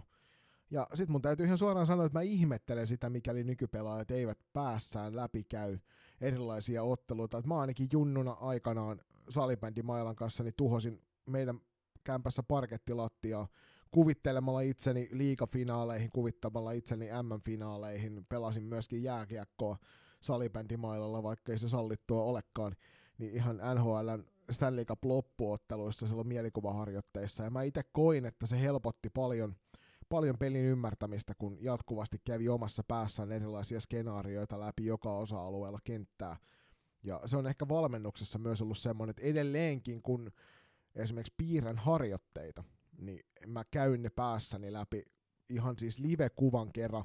Se on vähän niin kuin olisin jo etukäteen kuvannut ne harjoitteet, ja tätä muun muassa nyt viimeksi tuossa torstaina niin päässäni pohdiskelin, pohdiskelin tulevia harjoitteita ja katsoin, että oliko niissä korjaamisen varaa. Mä lämpimästi suosittelen tätä myös muille, muille valmentajille, mutta ennen kaikkea sitä, että, että nämä olisi asioita, joita voisi kenttäpelaajien kanssa ihan pienestä pitäen läpi käydä. Et me joskus e-tyttö-ikäisinä muistan, että käytiin muutaman kerran läpi mielikuvaharjoitteita pelaajien kanssa, niille, jotka olivat siihen niin suostuvaisia, kaikki eivät osaa, eivät osaa rauhoittua siihen hetkeen niin paljon, että sieltä löytyisi se mahdollisuus tuohon mielikuvaharjoitteluun, mutta se on kyllä iso juttu, jos siihen pystyy, pystyy niin kuin sisälle pääsemään ja ennen kaikkea siitä voisi saada sitä kilpailuetua tuleville vuosille aika paljon. Juuri näin, juuri näin. Sitten tähän viimeiseen kysymykseen. Ketkä ovat kolme parasta liikavalmentajaa ja miksi, eli missä asioissa erottuvat? Nämä on aina vaikeita sen takia, koska vaikka niitä valitaan, niin monesti siihen mä, se määrittää esimerkiksi menestyminen sarjassa, että miten sua arvostetaan valmentajana. Mä itse pidän Villander Jaki tosi suuressa arvossa. Toki nyt niin kuin TPSn taustalla niin sanotaan, että, että varmasti huonon, huonon pikin valmentaja pystyisi hyvään suoritustasoon sen joukkueen kanssa, koska joukkue on aika vahva myös niin kuin veteraanitasolla. Mutta Villanderilta löytyy, löytyy muun muassa Proon paidassa nähtiin silloin, että hän pystyy sitä Proon tekemistä muuttamaan ja saamaan vahvoja tuloksia aikaan. Sama niin kuin edellisellä kierroksella TPSn kanssa, niin sen nähtiin pelillisiä juttuja. Mun täytyy sitten, jos niin kuin, pidetäänkö julppa naisten F-liigan puolella vai mennäänkö miesten F-liigan puolelle myös? Kysymyksen asettelija ei ole tätä meille määrittänyt, vaan puhutaan liikavalmentajasta, eli periaatteessa me voitaisiin puhua vaikka lentopalloliiga. No voidaan, voidaan ottaa miestenkin puoleen. Toi, mä oon ihan samaa mieltä tuosta Villanderista, että Villander on, on kyllä omat ansionsa ansainnut, ansainnut hienoilla näytöllä niin Prossa kuin Tepsissä. Toinen nosto, nosto on, on kyllä toi, no mä, mä nostan tässä kolmikkona nyt esillä, jos sopii. Eli vaikka kolme parasta nyt pyydettiin, niin mä nostan kolmikkona esiin Matti Pienihäkkösen, Jarkko Rinteen ja Kim Selströmin. Ja ää, miksi? Niin he on selkeästi siis todella hyviä nuorten kanssa, osaavat, osaavat valmentaa nuoria. Ja myöskin se, että mitä he, no, Matin ja Kimin kanssa jutellut ja mitä kuuluu Jarkon myöskin, Jarkon tavasta valmentaa myöskin, niin siellä, siellä kannustetaan myöskin olemaan rohkeita, eikä, eikä tota, ja sanotaan, että painotetaan, että virheitä saa tehdä, niitä ei kannata pelata. Joo, sama, sama viesti, mitä muun muassa Jupu Heikkinen eilen OIF päävalmentaja, niin meille matsin jälkeen jutteli. Mun toisena nostona on TPSn viime vuonna miesten puolella liikamestaruuteen vienyt Santeri Raatarila.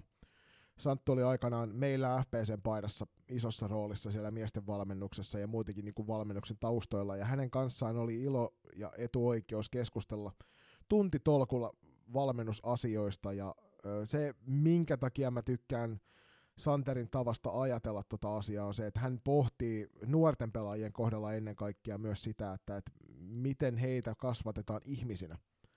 Ja se oli semmoinen, mikä, missä meillä klikkasi hyvin yhteen, koska mä oon miettinyt sitä ihan samaa, että sen lisäksi, että mä haluan valmentaa ö, hyviä pelaajia eteenpäin urallaan, niin mä haluan mahdollistaa heille myös niinku mahdollisuuden olla se hyvä ihminen, ja se on itselle tosi tärkeää kasvat, tälleen niin kuin kasvattajana, ammattikasvattajana, niin ne keskustelut, mitä Santerin kanssa käytiin kentän laidalla tuossa silloin aina, kun mä odottelin omia treenejä ja hän oli menossa omiin harjoituksiinsa edellisten jobien myötä, niin tota, siellä, siellä niitä käytiin. Ja hän myöskin räjäytti minun tajuntani kertomalla, kertomalla muun muassa ääreisnäön kehittymisestä, että hänellä on vahva tietopohja myös tuohon ihmisen fysiologiaan. Ja nämä keskustelut oli semmoinen, minkä avulla oma valmennusymmärtäminen hyppäsi valtavasti eteenpäin, ja sitä on nähnyt, nähnyt sitten sekä niin kuin BC-paidassa siellä naisissa että miehissä että junnuissa, että varsinkin sitten tuolla tietysti TPS-paidassa, missä viime kaudella aika kova näyttö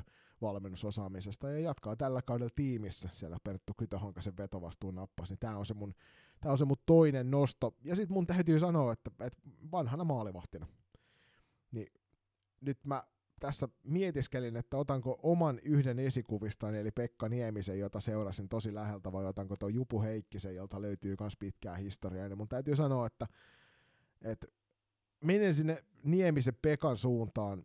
Hänellä on loistava tapa tulla semmoisella hyvällä huumorilla jengiin sisälle, ja se on se, mitä me ollaan tuolta KV sisältä saatu kuulla, että ilmapiiri vapautui, kaikki on paljon positiivisempaa. Sitten Nupi sai aikanaan lähteä klassikista vähän eri, niin kuin meidän mieleen ehkä niin kuin mielenkiintoisella tavalla, että hän, hän, hänet niin kuin heitettiin sen kuuluisan bussin alle siellä, vaikka, vaikka niin kuin teot kentällä eivät välttämättä valmennuksesta ollut kiinni, mutta mä tykkään Nupin, tykkäsin Nupin tavasta olla siellä putkien välissä, toimia osana niitä joukkueita, mitä näki, ja mä se, mitä olen hänen kanssaan saanut keskustella, niin tykkään siitä ajatusmaailmasta, mikä hänellä on tuohon valmennukseen, ja sen takia mä nostan sitten Nupin kolmanneksi.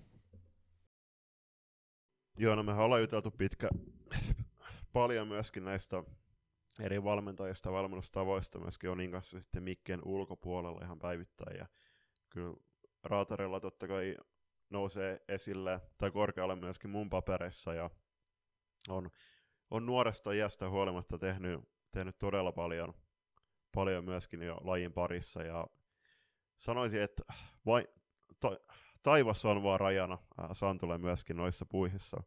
Mutta kolmanten, no tossa oli, mä nostin toki kolme nimeä. Niin, viidentenä. kyllä, ky, kyllä viidentenä.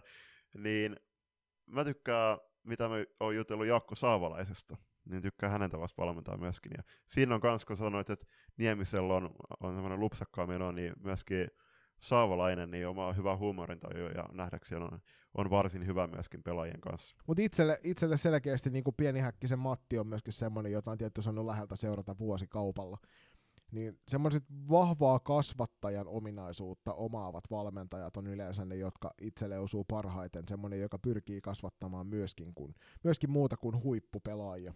Ja se on, se on musta aina positiivinen aspekti. Ja toivon mukaan tästä nyt kysyjä sai sitten tarpeeksi vastauksesta mun, mun kolmesta ja Julpa viidestä sitten, että, että mikä, mit, missä, missä toi menee toi meidän kolme parasta liikavalmentajaa. En mä nostanut Matti Pienihäkkistä mun kolmikkoon, mä vaan mainitsin hänet esimerkkinä. Se oli, hei, se oli aika rehellinen nosto, vaikka et sanonut, että hän oli neljäs nosto. Ei ollut neljäs nosto. Hän, mulla oli kolme nostoa ja sitten mä mainitsin vain hänet sen takia, että mä puhuin kasvattajista ylipäänsä. Sama mitä toivoin maajoukkuetielle myös.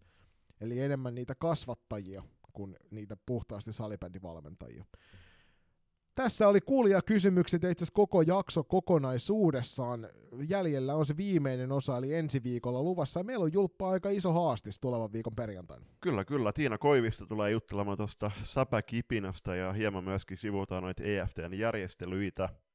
Eli katsotaan, minkälainen haastis saadaan aikaan, mitä kuulemamme mukaan ja myöskin mitä Tiinan kanssa itse kukin ajatuksia vaihtanut, niin Tiina tykkää puhua. Eli, eli tätä myötä myöskin, jos Tiina tätä jaksoa kuuntelee, niin odotukset ovat kovat sitä haastattelua varten. Näin on tämä loistokästi 47. jakso nyt kirjoissa ja kansissa. Aika paljon oli asiaa muista sarjoista, aika paljon oli kuulijakysymyksiä, kuulijoiden ajatuksia, ennen kaikkea laaja kattaus pääsarjatasolta tähän jaksoon. Tätä on odotettavissa ja- jatkossakin, mutta pyritään toki siihen, että toisen erään saataisiin aina, aina se haastattelu, ja nyt nel- 48 tämä sitten toteutuu ensi viikon maanantaina. Jos tämä jakso nappa, nappas, niin laittakaa jakso joko, joko somessa ja WhatsApp-ryhmissä ja ei muuta kuin kohti tulevan viikon tai alkavan viikon matseja ja nähdään hallella.